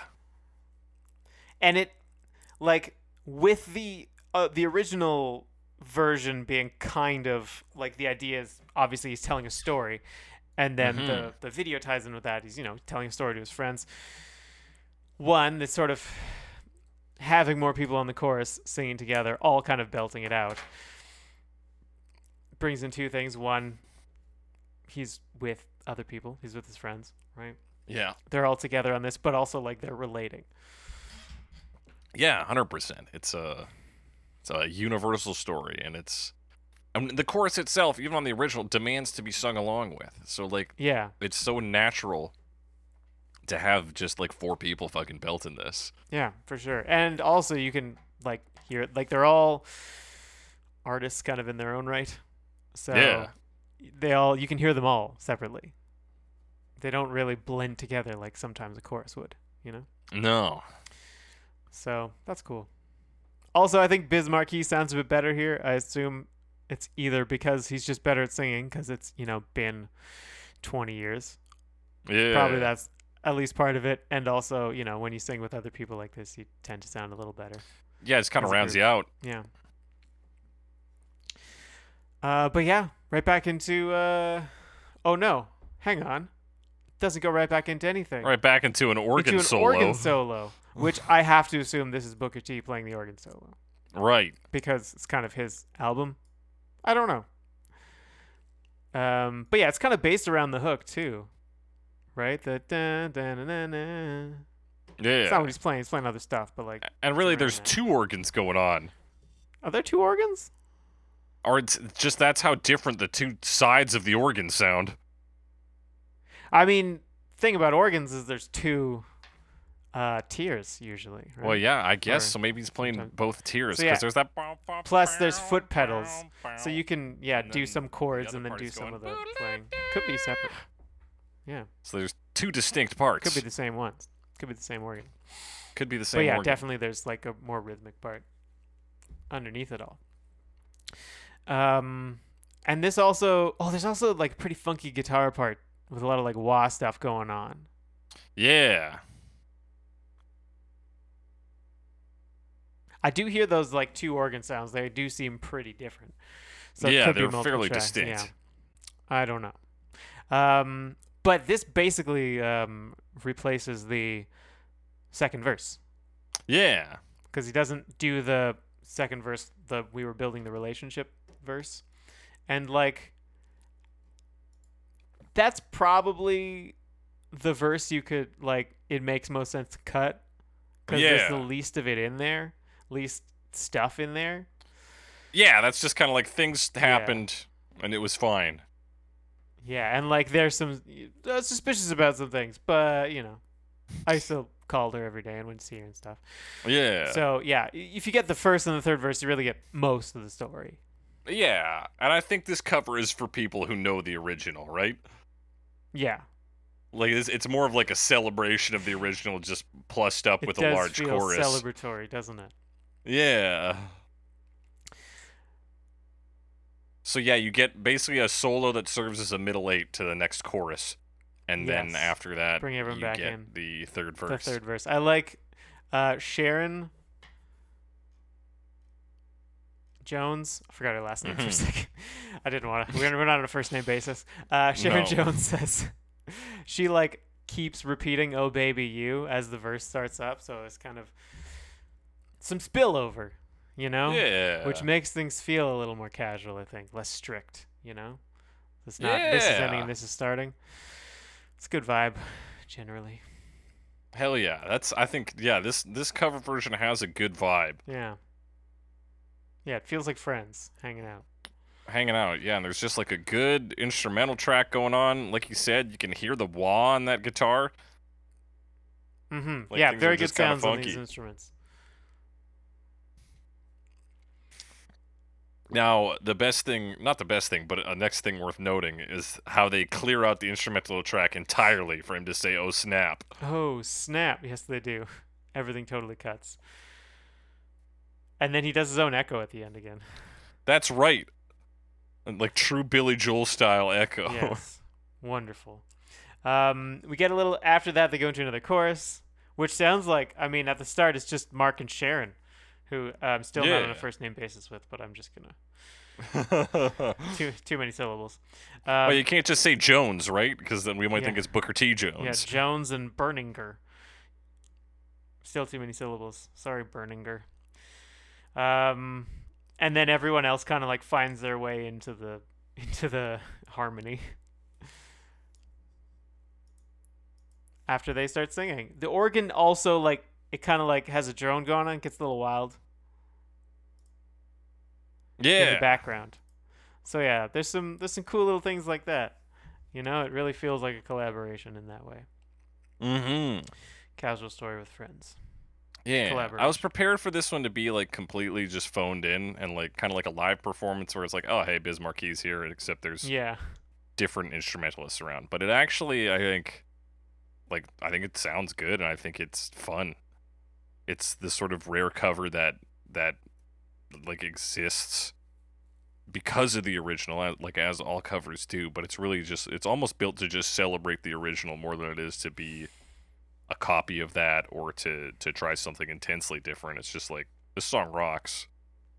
Let's let's do it some more. Yeah. Let's do it some more. yeah, but yeah, it it managed to maintain a an organic feel that the original also had. Mm-hmm. So, way to go. Way to go, fellas. And Sharon Jones. nah, fellas is universal. It just means fellow, which means like Another likewise. person. Another person. I don't know why we try to gender fellow. I don't know, fella.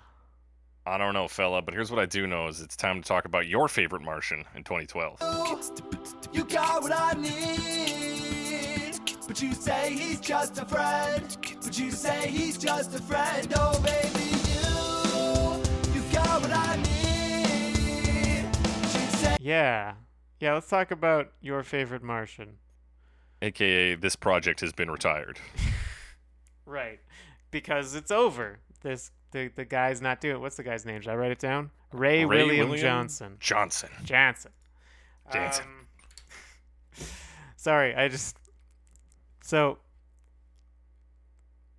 to completely derail this for a second. Hit me Um, with it. there, when vaccines were first coming out, Mhm. um, COVID nineteen vaccines, not just vaccines in general. Um, Way back when. way back. Um, we called them inoculations. No. Um, so there's like a Johnson and Johnson branded one, right? But Johnson Johnson. in some countries, it's another company called like Janssen, J A N S S E N. So I don't know. I just like kept seeing this thing like Johnson and Johnson brackets Jansen. like I don't know. I thought Oh, it fun. made it made me laugh because it just sounded like someone was saying Johnson funny. Yeah, like you had to translate it for people with an accent. Yeah. You know, Jansen. You know, Jansen and Jansen. Like, ah, Jansen and Jansen. ah, Jansen and Jansen. Oh, yeah. That's where I get my baby powder from. Like, oh, that's good. I like that. Yeah, Anyway, we're talking about Ray, sorry, Ray William we Jansen. should talk about Ray William Jansen. Apparently, a YouTuber who like did this kind of stuff for a number of years, and uh, allegedly, according to the internet, was uh, at least for a while the number one music channel in YouTube. yeah, so this is like some Wild Wild West YouTube era stuff. Yeah. Which, like, I, not even that, because like this is 2012. I guess he was around. I think like, he was around since like 2006, which is pretty early YouTube. So yeah, this is coming close to the end of his era, I believe. Yes. But yeah. But like he was big.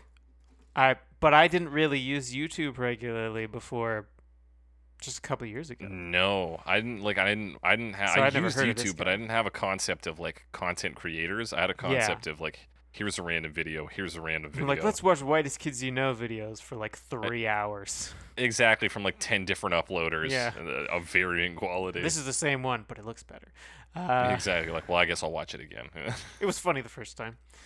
It's a Velociraptor in this one. Anyway, yeah. So I have no background with this artist. Um, in fact, based on the like, because there is a video to go along with this, because it was a YouTube thing. Um, yeah, yeah. the the style of the video feels more 2006 to me than anything. Like it seemed, Yeah, it's it very like flash animation.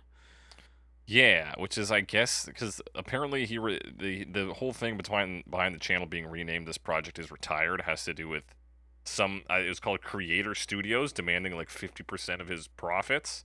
So I don't know if that was who Some sort of legal proceedings, and he was like, "I'm just licensing gonna software from else." or something. But yeah, so he uh, eventually decided to retire it because of that. But yeah, so he built this virtual band that has yeah hella early two thousands look to it. Yep. Um, and it's I didn't write down the names of the characters, but they are included in the in the line. right when he says, "I've got friends." I didn't write them down either. One the one of the guy, the blonde guy's name is Benatar. I know that yeah, yeah, yeah. He's whack. he's whack. He is. Um, all right. So what is this? What is this version? This version is kind of, I think, supposed to be like a nerdy version of the song, which, like, because the story is meeting someone at a con. I was gonna say con, and then I decided to say convention, but they, I, at a convention, Co- a, a- a convent. yeah. convention. So that's like the setting of this. It's also a little weird because now I'm kind of getting into the video because it's very tied to the Yeah, video. because he he talks from the first person, but then the story's clearly about yeah, a different clearly about fat someone dude. else. So he's like Yeah. kind of distancing himself from the the I guess heartbreak, the naivete of the story, which I think is a little cheap because you'd be like, "Oh, I'm cool." It's this other guy, but I'm still seeing Yeah, it from the first person. He makes like a very stereotypical nerd in the video, like this Yeah. fat guy. He's wearing a Pikachu because he's going to Comic Con in this. He's Yeah. wearing a Pikachu cosplay. And so we're meant face. to like We're meant to imply that obviously this fat fuck can couldn't get a girl of any kind. Yeah. He's a fucking loser, which I think is against the spirit of the original. Yeah, it feels a little more mean spirited. It um, does. Also, the general feeling of it it is a lot more like pop punk, particularly the way they like use compression. But he's still like rapping. Yeah. Yeah, that and that rapping was kind of just like more, I guess closer to nerdcore rapping, right? Because he's not tr- trying to put on any like bass in his voice. He's like, I took her on t- to the concert. I asked her some questions to see if she was hundred proof. And then of Yes. course we get a Daft Punk vocoder doing the melody. Yes. It. I thought it was um a cappella at the start. Because it comes in the beatboxing and they're like do do do do do. Yeah. I was like, oh, it's but it's not, cause cause like the. I mean, more instruments come in, like Yeah, mostly synthesized stuff, I think. But like that's kind of the way they've set it up. He does more like voices. Like he whispers the when he says he Yeah. whispered, he actually whispers yeah. He that. says, "Come to Yeah. the picture booth, the picture booth. so I can ask you some questions to see if you're hundred proof." It's like, yeah. Which of course means uh, contains 50% alcohol, I believe. Yeah. Which I mean, I've had things that contain 50% alcohol. Let me tell you what, you want a little less proof than that if you're drinking for taste. Yeah, that's uh that's on the higher end. That's a that's a drink. Let me tell you. Uh, also, he took her to a couple of flicks. Yeah. She changes that lyric, which um, it's weird because it doesn't really happen in the song. Um, But I guess it kind of It's falls in with the like establishing movies, yeah. relationship, doing things, yeah. and we get some hand claps along with these lines. Says them. whoosh, whoosh. Yes. Did you see? The video shows shows one of the guys Yeah, one of the the dudes is clapping. snaps for a bit. He claps for a bit. Um. And you're right. He puts on a lady voice for "I was very amused," or there is a different voice for the lady. What happens once we actually get to the chorus? Then they have like a synthesizer that, it's like I guess more of like an organ sound, um, playing like yeah. chords. The guys. yeah, and this is when it really hits that pop punk vocal Yeah. style. Right, kind of nasally. Yeah. Got what I need. Go on, Ned. Say he's she. He's say he's just a friend. Yeah. Very much. Um. Oh, what's going on? I lost my lost my video. There we go. There you go. Yeah, and they're, and at this point they're dressed as various comic book heroes and villains. We've got Thor on the guitar. We've got uh, Captain America on the synth On the DJ. On the DJ station, I guess. Um, we got, of course, uh, Robin singing, and then the Joker on drums. on drums. Yeah. Um, and there's yeah, there's a synth in this section that's going like. It's like a crescendo. Is that what you're talking about? The one that goes like kind of like a drone in the background fades in and out. Yeah, Yeah, that, that comes one. back a couple times. Um, and then some drums too. Similar drums to before, very deep though. Um, and then back to the verse. He's back to rapping the verse. Yes. Hand claps immediately, and we get this little like chirpy galloping synth. Yeah, I call it triplets, but it's not. It doesn't seem to actually be triplets. It's just playing three note groups, but not like Yeah. actual triplets. Um, and yeah, I'm, I'm like, I don't know. I feel like I'm describing things that happened, but like, It's it's because I feel like we're talking about the music video and the song Yeah. at the same time. having some trouble. Uh, oh, it's I mean is kind of necessary for this yeah, one because of- that's what it is predominantly is Yeah, you're supposed to Video. listen and watch. And I hate the music video, and I also hate the song. I hate this version. Yeah, it's. I mean, the big part to me is that separation of like him telling the story, but like it's clearly someone else. and Mhm. trying to um, separate that. The other big thing that's like weird and kind of ridiculous. Yeah. Let's move into the third verse. Um, so he, they they don't say oh snap. They say, "Oh fuck." They say oh fuck, but it's also censored. yeah. It's like why'd you do that? I think they thought it made for a more like a, a stronger punchline. I guess so. I just like trying to be edgy, kind of. Like, yeah. Oh, and then it just like beeps. And I kind of get it because he's "Oh, this fuck." little like he's like this little 1950s looking nerd at this point, right? He's got the suspenders, he's got a little Right. tie on. Got his bundle of action comics. Yeah. Um, yeah. Anyway, the other thing that happens here, um, it's there's like a when he says I didn't know I was in for such an event, it like Mhm. sh- totally switches up. It sounds like it's it's very disconnected. I didn't Yeah. know I was in for such an event, and then it like Yeah. goes back to the more rapping. So I don't know. Yeah. very disconnected. Yeah, so this this version is definitely I guess like many of them a product of its time. I suppose, yeah. Um but there's some things that make me make it like kind of insufferable for me. Yeah, that make it uh, cringe, as the kids say. Yes, I guess that is what the kids say. It's yeah, it's it, it feels fucking cringy, right down to like, I and I know there are good nerdcore performances, like, but his vocals are grating on this. Yeah. Oh snap! Yeah, and also like like I, I guess they're trying to make the animation more dynamic, but in the video, several times it cuts back to him telling the story on like a doorstep yeah, on the stoop. on the stoop and he's like doing his rapping and they're like beatboxing along but he's like waving his arms around in like Yeah, rapping fashion which is like i don't know feel like it makes it more dynamic i guess because it's moving but also that's like the least interesting thing you could have shown yeah, right.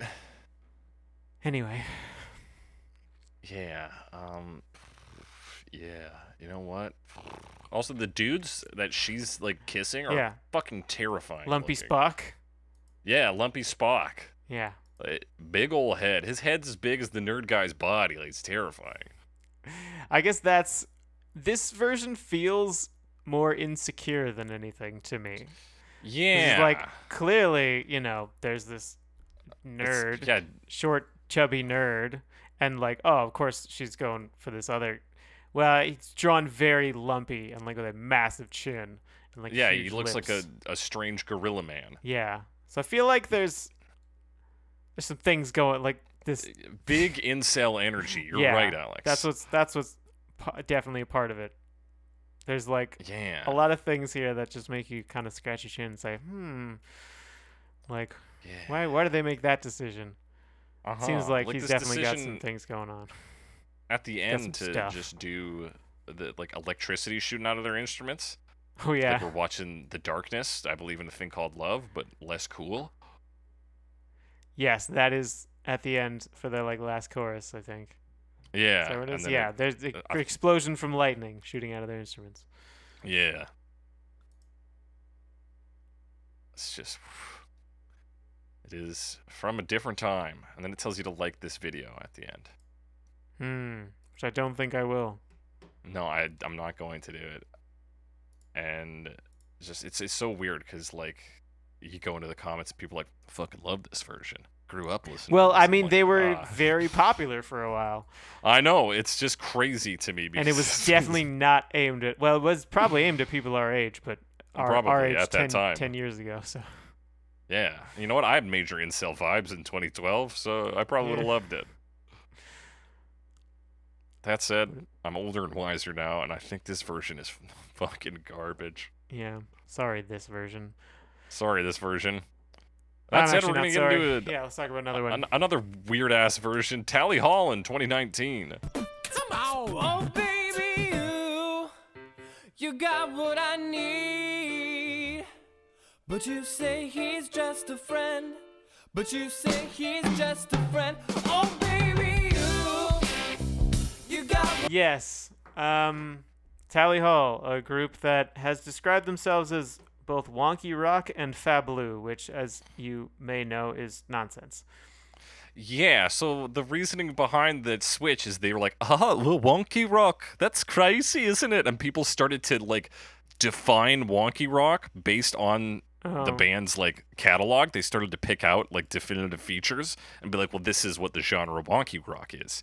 And then they were like, no, don't do that. And so they redefined themselves to a different genre Right. because they didn't want to be defined by any genre. Right, which I mean is fair. I can understand why you wouldn't want to be limited in that way, but people are going to do it regardless. Like, there's nothing you can do exactly right. And and now you're just a different genre that they'll define. Yeah, It's just like, just let it happen, man. Yeah. Worry about different things. This one Is dynamic. is dynamic. I it definitely. I I thought like the instrumentation on this one is a lot more interesting. Like compare it to your favorite Martian. Um, oh yeah. there's more going on there. Clearly, like a better band. Yes. um, the actual performance goes a lot harder on like the irony Yeah. i think because like the way they perform it is definitely not straight uh, and not like earnest um, No, which 'cause we start I with this guess makes sense it would be difficult vibe. for them to pull that off i think an earnest version of the song Yeah, I suppose you may be right. as like hipsters Hip- yeah, as, hipster as types. wonky rockers, Wonky with a little bit of, of wonky rock slash fablu. You know, it's kind of a cross genre. yeah Um. so it Um, opens with birds chirping. Yes. And like then we get- spoken word, like old school Yeah, like storytelling, soliloquy. like you said, Shakespearean. Yeah. Like, And then we get a guy a girl that you tried to date? Yeah, that kind of thing. Yeah, we get a guy like starting up a beatbox, but it also just sounds like he's shouting at the dude. 'Cause he's like, "Hey, hey, dude!" And then it, and then he, it's actually turns out to be the first part of his beatbox. Of his beatbox. Yeah, and then he actually starts to like rap. Yeah. So we drop that Shakespearean bit for most of the song. yeah, it comes, back, a bit later, but it's usually just. Yeah, I guess he's shouting, but he's I think trying to sound like um, scratching. Yeah. Yeah. Re- re- re- Hey, bro. Um, and yeah, they they add a, some more like performative stuff as well. So like he does similar to the last one, like actually whispers on when he talks about whispering. Yeah. Um, kind of get like a side. I say it's side mouth, but I don't know if that makes any sense. Like it's like a very big bra. Like yeah, like an aside, like Yeah. a it's a different tone. yes. And uh, And that triggers the piano. then the piano comes in. So they're playing the piano. They're playing the riff on the piano. Um, yeah, chorus. They get the hook going. Yeah. Uh, but then at that point, to, that's like, where the smooth guitar and singing bass at this and drums point. come in. Yeah, smooth singing Yeah. and like some harmonies. Yeah. Yeah. And yeah, and like the second repetition of it in the Oh, no chorus, yeah, the drums lead us in. We get the guitar sting. Like it's all much fuller. Yeah. and then the bass and the guitar stick around for the second verse. Um, we get a little phone call sample near the end of the verse. A little ring ring. Hello. Ring sound. Uh, it's a musique concrète. Uh, Oh, that's right. uh, yes. So, I mean, they they go through the song pretty straight. yeah, they Um, really do. There's also when they transition back into the chorus, he's got kind of like a nervous laugh sound. Uh, yeah, he laughs and then says, "Oh no," which I thought was actually a pretty good moment. Yeah. It's So like, like- it's more performative. It it doesn't feel as like earnest and sincere, No. but there's some success in that performance. Yeah. Uh, what happens? What else happens? Where are Um, we? we I'm get- lost. Strings on the second chorus. Yes. There's a string section, Strings and then we get like a breakdown section, like a breakdown rap, but it's uh it's plucked strings in that part. yeah. and this guy words. says, "Damn girl, I'd give you anything, uh, like a subscription to a magazine. I'd give you a potato mask of some sort. I love you." Yes. Um. Clearly, they're you know they're going for the goofy. They're not afraid to uh, be the the kind of pathetic character, Mm-hmm. even though it's like I said, less personal. Also prophetic to uh, mention giving a mask as a gift in 2019. A mask of some sort? Hmm. N95. Got to stock up. Tally Hall did COVID 19, just putting it out there. They knew. They knew. They fucking knew. Um, yes. And then once he And goes we- into the yeah. third verse, really hammered it up on the delivery again. Um, still have Yeah, back to that sort of Shakespeare vibe. Yeah, and then like some really high plinky like glockenspiel, metallic sounds, um, coming like right around, talking about rolling up to her dormitory. Um, the other thing the strings um, assist with is like the build up to the oh snap. Yeah, it's they- pure they- chaos. Yeah, they get like leading up to very discordant, and it does like a build. So that's a pretty good move, I think. Really, really drawing attention to the oh snap. Yeah, I think like post and maybe even including the the weird rap breakdown, they really find there's a style more. And the, I think their later half works much better than the first half. once they kind of get into it Mhm. and they're all in the track. Yeah, I think if they did like a second pass at this and maybe figured out how to, while still making it interesting and like dynamic, how to make that first section a little more congruent with everything else. Like if you're gonna commit to that vocal bit from the start, he shows us in the later half that he can rap in that style. It works, but he Right. just abandons it for some reason off the bat. Hmm. So come back to that. Give us a delivery that works. Make it consistent throughout, and I think we'll have a more sensible, like a more solid piece. yeah, and it feel a little more consistent too. Mm-hmm. Um, did I have something right? Uh, they move it to another verse. At, a verse after that? Um, chorus. Chorus. I wrote verse, but it's chorus. Um, but they're a cappella. Yes. Um, which again, it seems like it's kind of a, a joke too, because they add like one single like dua. Right. Right, It's all kind of Dua. it's all kind of silly, and it's meant to be. Um, but then they bring in because um they transition to like a really like distorted version of the chorus for the last few lines. Mm-hmm. What have I written here? Yeah. And then that cuts out and then they bring it back. So they're like playing out is is um yeah, more distorted than than the rest. Yeah. They kind of do a big rock finish. Yeah. Yes, kind of. Well, not like a do they? Yeah, because they do like the drum rolls. Yo. Oh, they do. Like yeah, they all they all harmonize and go you. Oh, and then he says "girl" at the end. Oh yeah, they add they harmonize and then he says girl. And then it's over. Yeah. So this one, I think they like. It was fun. It could have been. I think they could have. I just done a little more. Just refined it a little. Get Like it was make almost flow there. a little smoother, and punch up those performative moments because I think there was some some good like like little giggles and stuff in here where you're like, oh, we are having fun. Yeah, we're approaching it kind of from a different from a different angle, embracing the like irony kind of Mm-hmm. goofing around thing. Yeah, you know, acknowledging that doing this in 2019, I don't know, you're probably not gonna add anything new to it, but you can still be like, hey, Yeah. remember this old one? Let's have a let's have a little laugh at this this good song. hmm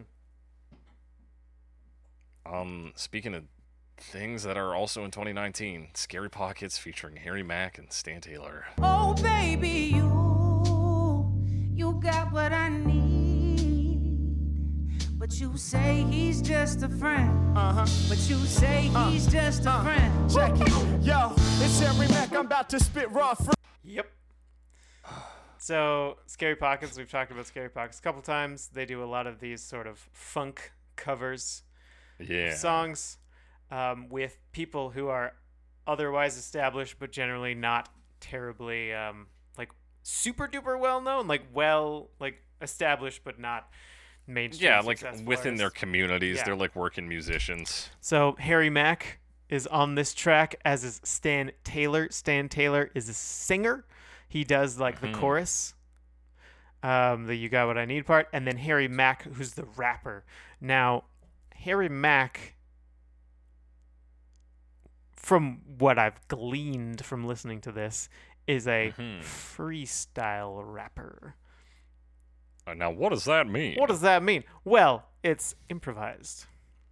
Ooh. So really the what's important about this version is that it's kind of or I mean similar to I guess. No. I'm trying to favorite say words.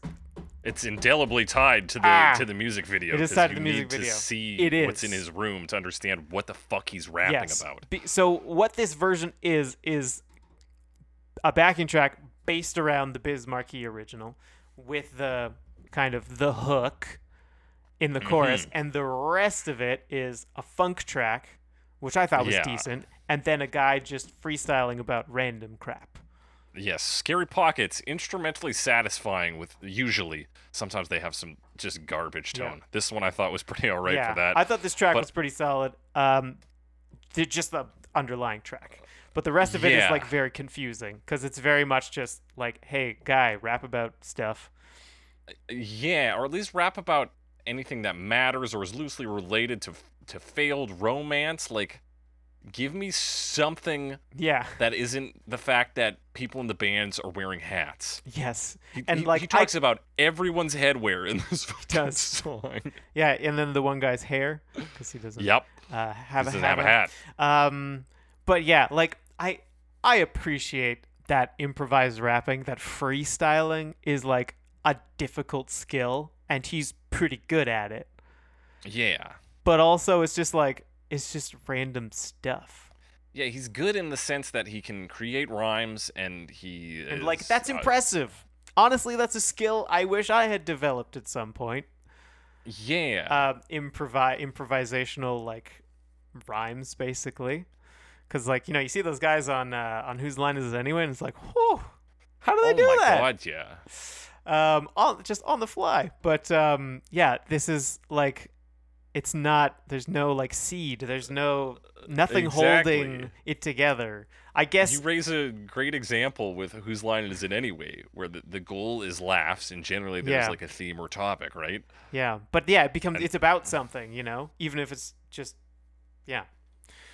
Yeah. It's based whereas his something. topic is things in the room around me. It's like literally the worst. it's Yeah. the, the worst topic you could pick. The most meaningless shit. He's like, there's a green screen behind me. Now it's outer space. Look at my friend. He's gonna sing now. And then he does. He does sing. Yeah. And he sounds pretty good. He does the Yeah. he does the the hook, the chorus. Yeah, shout out to Stan Taylor, who I didn't look up, but Yeah. it is fine. Yeah. But yeah, it just ends up kind of being mostly disposable because of that. yeah, it's just fucking nonsense for to fill with, uh, you know, other instruments. But But uh y- yeah, yeah. that the the the rapping performance on this really soured it for me. I think Scary Pockets a lot of the times does covers only to lure people in to hear fucking mediocre funk. And it's because then it's like you're like, oh, I recognize the title of this song. How do they do that? And often the answer is they don't really do it. right. They Yeah, they seem to fall short of the mark a lot. yeah. Um, yeah, it's unfortunate because I, I, I do think the actual playing, the actual uh, sounds on this that aren't aren't the uh, freestyling are actually pretty solid. yeah. You could put that on another song. Like you could do something like I don't know, do something else with it. Yeah. But yeah, the video is mostly just there. The band's playing in front of a green screen. Green screen. You can see the floor. You can see the side walls. Um, Mhm. And then yeah, you can see they just put kind of a bunch of random stuff on the green screen, Yeah, it's never again except for like you could- two points in the video. yeah. Um, one, he says he mentions traveling through outer space. Uh, when Yeah. because it's a joke because to him it's a green screen, and then they show traveling through outer space. Yeah. And then there's another part where he says turn it up a level, and they they flash a like volume knob or a volume slider going up. Right. But for the rest of the part, it's just stuff. Um, Like yeah, if you had you could have done like old footage of like romance films where people are like getting cheated on and stuff. Like you could have yeah, all of something this, like, relevant. This is just something relevant. legitimately just random. Um, This is- yeah, random filler. The other thing, I did you mention this? The the video actually just points out things Yeah. that he's Yeah, he's referencing like, in his editor's in his notes. freestyling. It's like, see, look, he's wearing a beanie, or like, look, he's got hair on his head. Yeah, like, Um, but behold. there's one part where the the green screen background is like clouds or something, but it's like white, and then the text they're using is yellow, like light yellow. So right. it says "sick groove, Rob." This is at 136, and you like can't see it. I had to stop Right. it to figure out what it said because it's like br- like light on light, and there's not enough contrast. Yeah, that's a fucking nightmare to look at. Anyway, yeah. So not great. Yeah, it's a. It's another. It's another scary pockets ones for the book. Every time I'm like, okay, it's been a while since we've done scary pockets. Maybe this one's gonna be all right. Maybe there's gonna be something different here. And then every time I'm like, why the fuck did I put these guys on again? Um, I want to point out the worst line in my opinion. Like what his guitar goes into, I get the crowd amped. I did note that line. Garbage. Yeah. Just and and then of course I looked in the comments and somebody like highlighted that as like a dope line. I'm like, "Ah, Okay. yeah, scary pockets, baby. Um, instrumentally, pretty fine on this one. Why, but why is it just a friend? It's not. It really isn't. It's so. With that, let's talk about Pokemon 25 Project singer Mabel in the year 2019. Got what I need. Ain't got what I need. When I say you're just when I say you're just a friend. Oh, and I can't be. And I can't be. Yeah, I can't Mabel, yes, we talked about "Take It Home," which was her her Pokemon song. Uh, that was a Mhm. bonus segment a bit ago. A bit ago, Um, probably a month. She's a pop artist. She's based out of the UK. Comes from a very like broad musical family. She has a lot of like um, relatives that are A lot of musical like broads in that family. Yeah, broads. um, who've been you know played jazz and this or that, or been pop this or you know. right.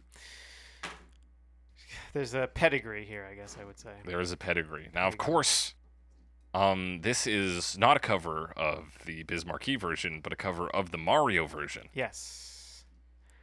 But Uh, on to but. second but, it also switches perspectives.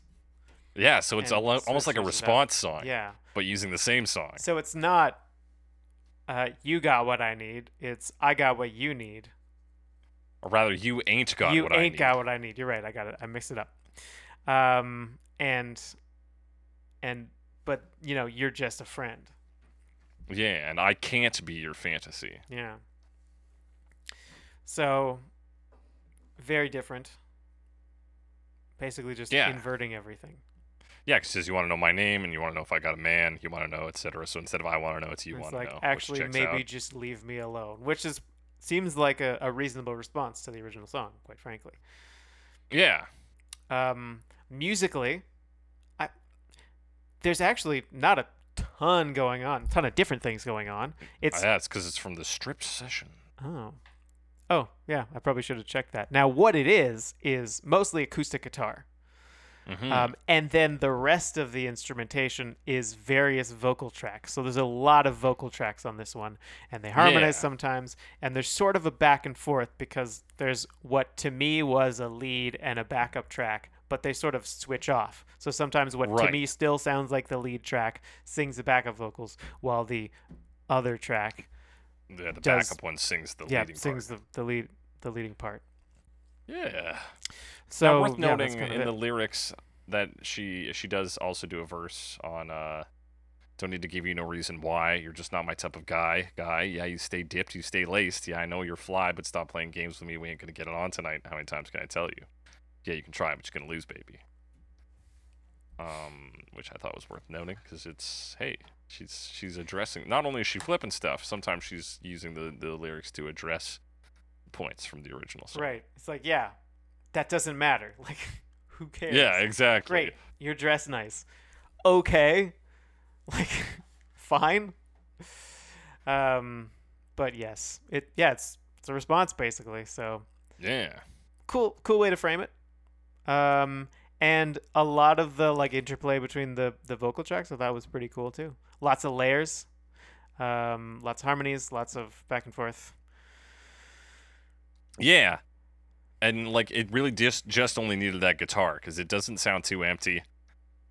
So you got a pretty good vocal performance on this and pretty rich with the backing track and front track. Um and nice and tight too. We're at 248. So like she she uh, goes through this pretty quick. Yeah. So I thought it was pretty decent. That was a pretty pretty good way to adapt a kind of dated song from the early 2000s. Yeah. Yeah, honestly, not much to say beyond that. Solid performance by Mabel, I think. And I like the the weirdness of this thread from from you got what I need to just a friend to just a friend 2002 to Mabel's cover of just a friend. Yeah. Where it just everyone keeps interpolating and and referencing and covering. Yeah, referencing and altering and it- yeah. I mean, isn't that just all music in a way? If you go back I farther. guess. There was one song is- and the second song was just a cover of that and then eventually That's here we are. yeah, there's like a meme on uh on Twitter where somebody's like it's like a it's like a script basically and it's like a guy who's been who's only seen the movie Boss Baby seeing his second movie and he's like getting a lot of Boss Baby vibes from this. Cuz like any if you only watch one thing of any medium and then you see a, another thing different from the, but like within that medium but a completely different thing you'd be like, "Hmm, very similar to my only other reference point Yeah. for media, right? Like, Yes, definitely something I've noticed. As soon as you like, it, the thing you you experience is like somehow shockingly similar to the thing you just experienced before. yeah, Every single time, without fail. that is just a delight. Um, with that, we're gonna talk about 8-bit universe. Yeah. In 2021.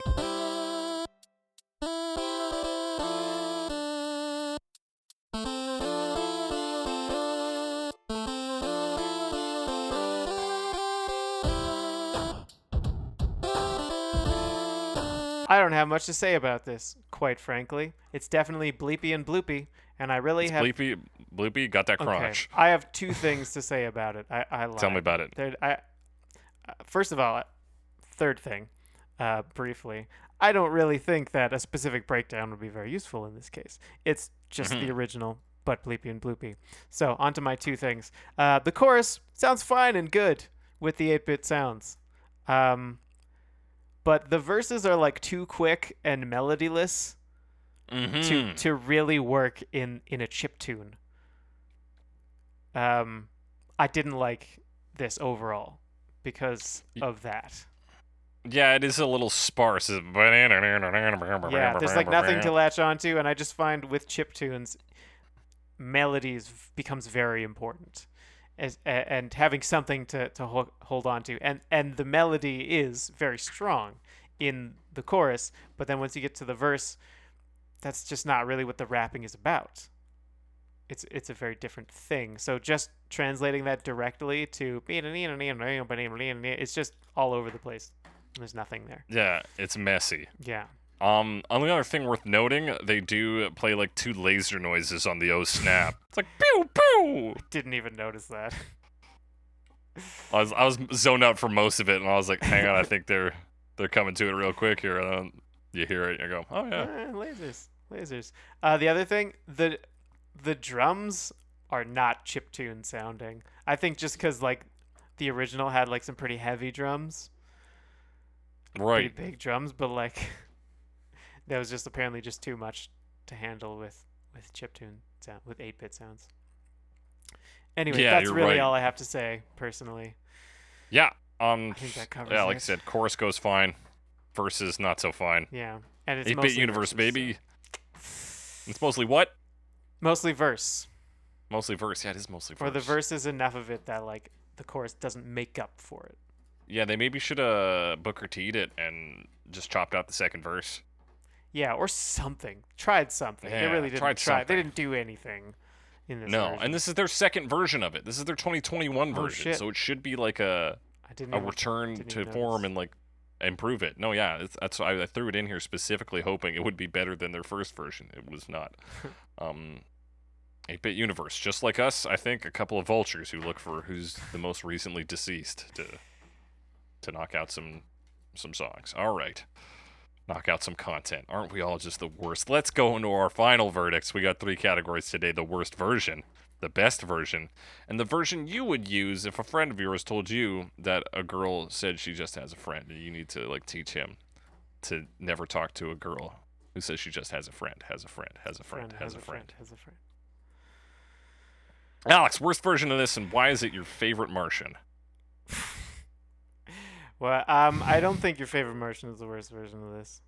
Mm. Um, but it's pretty damn close. I'm gonna give it to Scary Pockets for just being kind of whatever Yeah, and not really true. being just a friend. Um, that's also like yeah. In terms of it just feels more immediate because it, it like it was 2019. Uh, whereas your favorite Martian is just the, like we dug it up and we were like, oh, that was a bad idea. Glad we don't have to right. It's that. a it's a cringe product of his era, whereas this was two years ago, and Yeah. Scary Pockets lives on to this Still day. doing that, eh? You're right. I'm gonna switch it up as much as I hate your favorite Martian. Um, you're right. I gotta. your favorite I gotta shit Martian's on yeah, pretty Pockets. close because it's got some issues. Yeah. We got to demand better from our current mid-tier musicians. Yeah. Sca- Scary Pockets, you got to do better. Definitely. That's it. Definitely. That's all. I think It's- Scary Pockets has a lot of potential that they don't usually reach. Yeah, it's a lot of potential. I just feel like no fucking vision. Which I guess, hey, you're busy running yeah. Patreon and whatever. Doing whatever. Also, Pomplamoose. Pomple, Pomplamoose, another. Fucking, Si- mid-tier act. Similar, similar musical group. yeah. Uh, yeah. Best version. Best version. I thought Best there were version. some strong ones. Honestly, I'm just trying to think of like which ones are in the running. Cause like I like some things about Tally Hall, but I don't think they're quite in the running for best. Mm, You know? I hear Um, you. Yeah, I feel like they put in a, a respectable showing. Like if this was a if this was a true competition, everybody would be shaking their hands afterwards and be like, "Hey, good. I liked a lot of what you did up there. Good job." But you weren't the best. I think that's also fair. And uh, I really like the overall vibe of the Booker T hmm uh, version. I think that is in the running. For sure. Um, and I, I do like what, what Mabel did with the with the Mario version. With with Yeah. 2002, and uh, I think I'm gonna play a bit against type, and I'm gonna I think I'm gonna give it to Mabel hey, nice. yeah, Right on. because uh, I did actually enjoy that one more than I thought I would. Yeah, I think that one's great, and just like to be able to to play that one, and then people are like, I don't understand this song. You're like, well, let me let me take you on a little journey, and then you get to play a Mario, and then you get to play um just a friend Biz Markie, and then Right, you it's get to play fucking history. Freddie Scott, and be like, how's that for a little little sample of music history, a little strain? Yeah, That's tight. Um, I'm gonna hand it to the to Booker T version, just a friend, because I think in some ways it's the only cover version that can that has like the spirit of the original in some sense, where it's like, and it's not. It's just. It really is just a song that I feel celebrates the originals. Like this song rocks. Let's all sing it together. yeah, And I think if you're not gonna listen to the original, this is the best experience you're gonna get off of that. right. Because it, yeah, it's so informed by it. Mm-hmm. And I think I, I think it's it's it sounds fucking good. But yeah, I think I think Mabel was a good choice as well, Alex. Um, that said, you've got to teach somebody to never talk to a girl who says she just has a friend. Has a friend. What has a friend. what's, what song are you using? Um. Hmm. So, I don't think. Obviously, we have to eliminate the 2002 ones, uh, Mario and Right. Mabel, just because the song is different, and for the same obvious reason, Scary Pockets can't be. Uh, You're like, because listen, man, just listen to this song. listen, It's like, I don't. uh, what What are you telling me? Uh, something uh, about a some guy has an afro. Okay. Um, so obviously they can't be in the running. Now, Tally Hall, I think they're a little bit too insincere. Mm-hmm. I think the most believable, I mean, the original, probably is the most Probably, believable. yeah. Uh, is that allowed? Because it's really the original or the Booker T version. Because like, don't listen to your favorite Martian about anything. Right. And yeah, Tally Hall is not quite sincere enough. So the two that are really earnest, I think it has to be one of those. How can I pick between them? How can you? How can I? Fl- flip a coin, Alex. All right, I'm gonna pick uh, the Biz Markie original because it has that second verse, so you get a few more details, a little more, Right, more uh, convincing. A little more to relate Stronger to, argument. sure.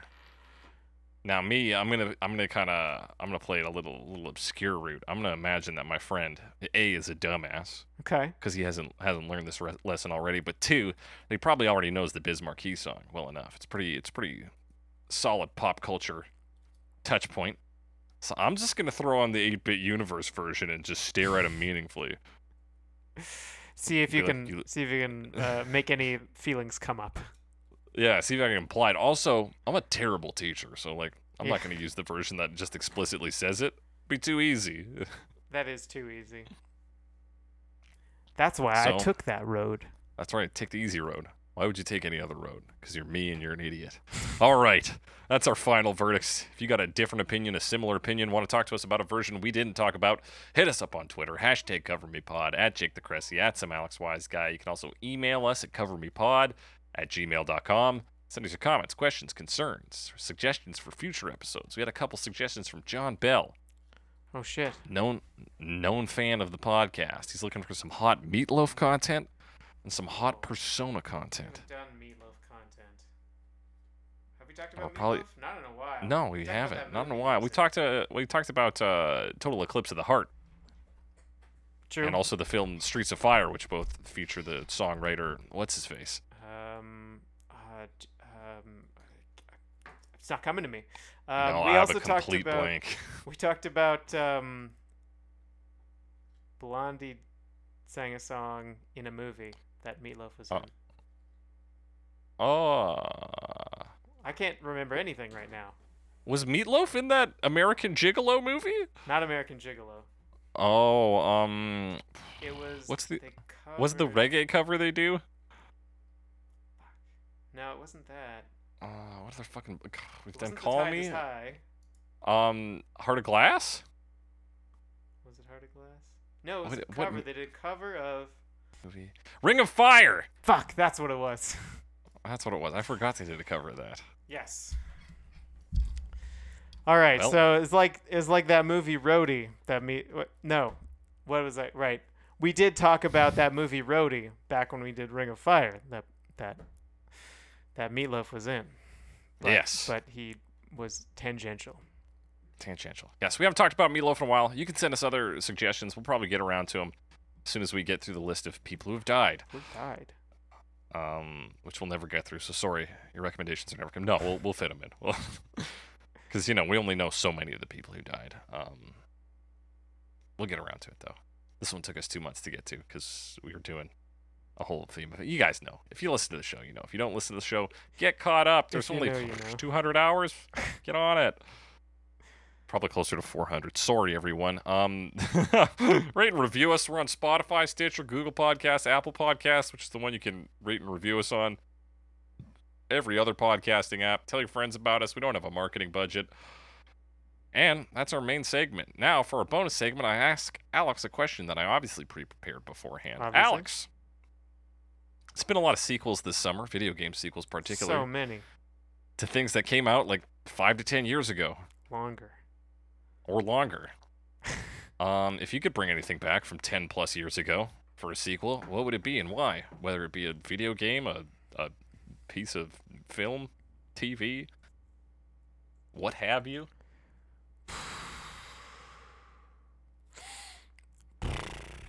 From ten years ago. Yeah, 10 plus years. 10 plus years. Jeez. I mean, I'm sure there's some, there's got to be something. Is there a video game that I think needs a sequel? Cuz like that's what it's going to be in my mind. Cuz in terms of like I mean, obviously sequels are kind of weird for music. Mm-hmm. Um and for movies I don't know. I usually just go with the flow on movies. If they exist, I'm like, cool. You know? But I don't necessarily theorize about what could be in that medium. hmm Um, sorry, I'm just kind of like trying to ramble as I think of a think of an answer. Just look up popular Wii games. You'll probably Wii find games. something. I mean, uh, this is already happening, but a new Metroid Prime. Hey, there you go. That's a that's a, a dunk on Nintendo. Um, what else? Boom. Oh, I got it. Okami. Give me a Yeah, real sequel to that.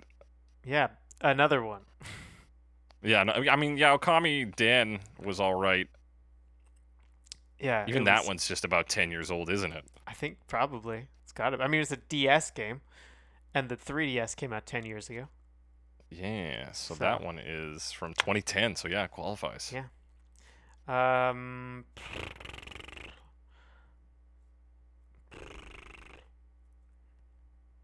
Is there? There's got to be something. Um, how about this? How about that? I want another Final Fantasy Crystal Chronicles game. yes, Um, I I agree with that. uh, mostly because I always like, yeah, fun games to play with my friends, and then never actually play them with friends. But I like the idea.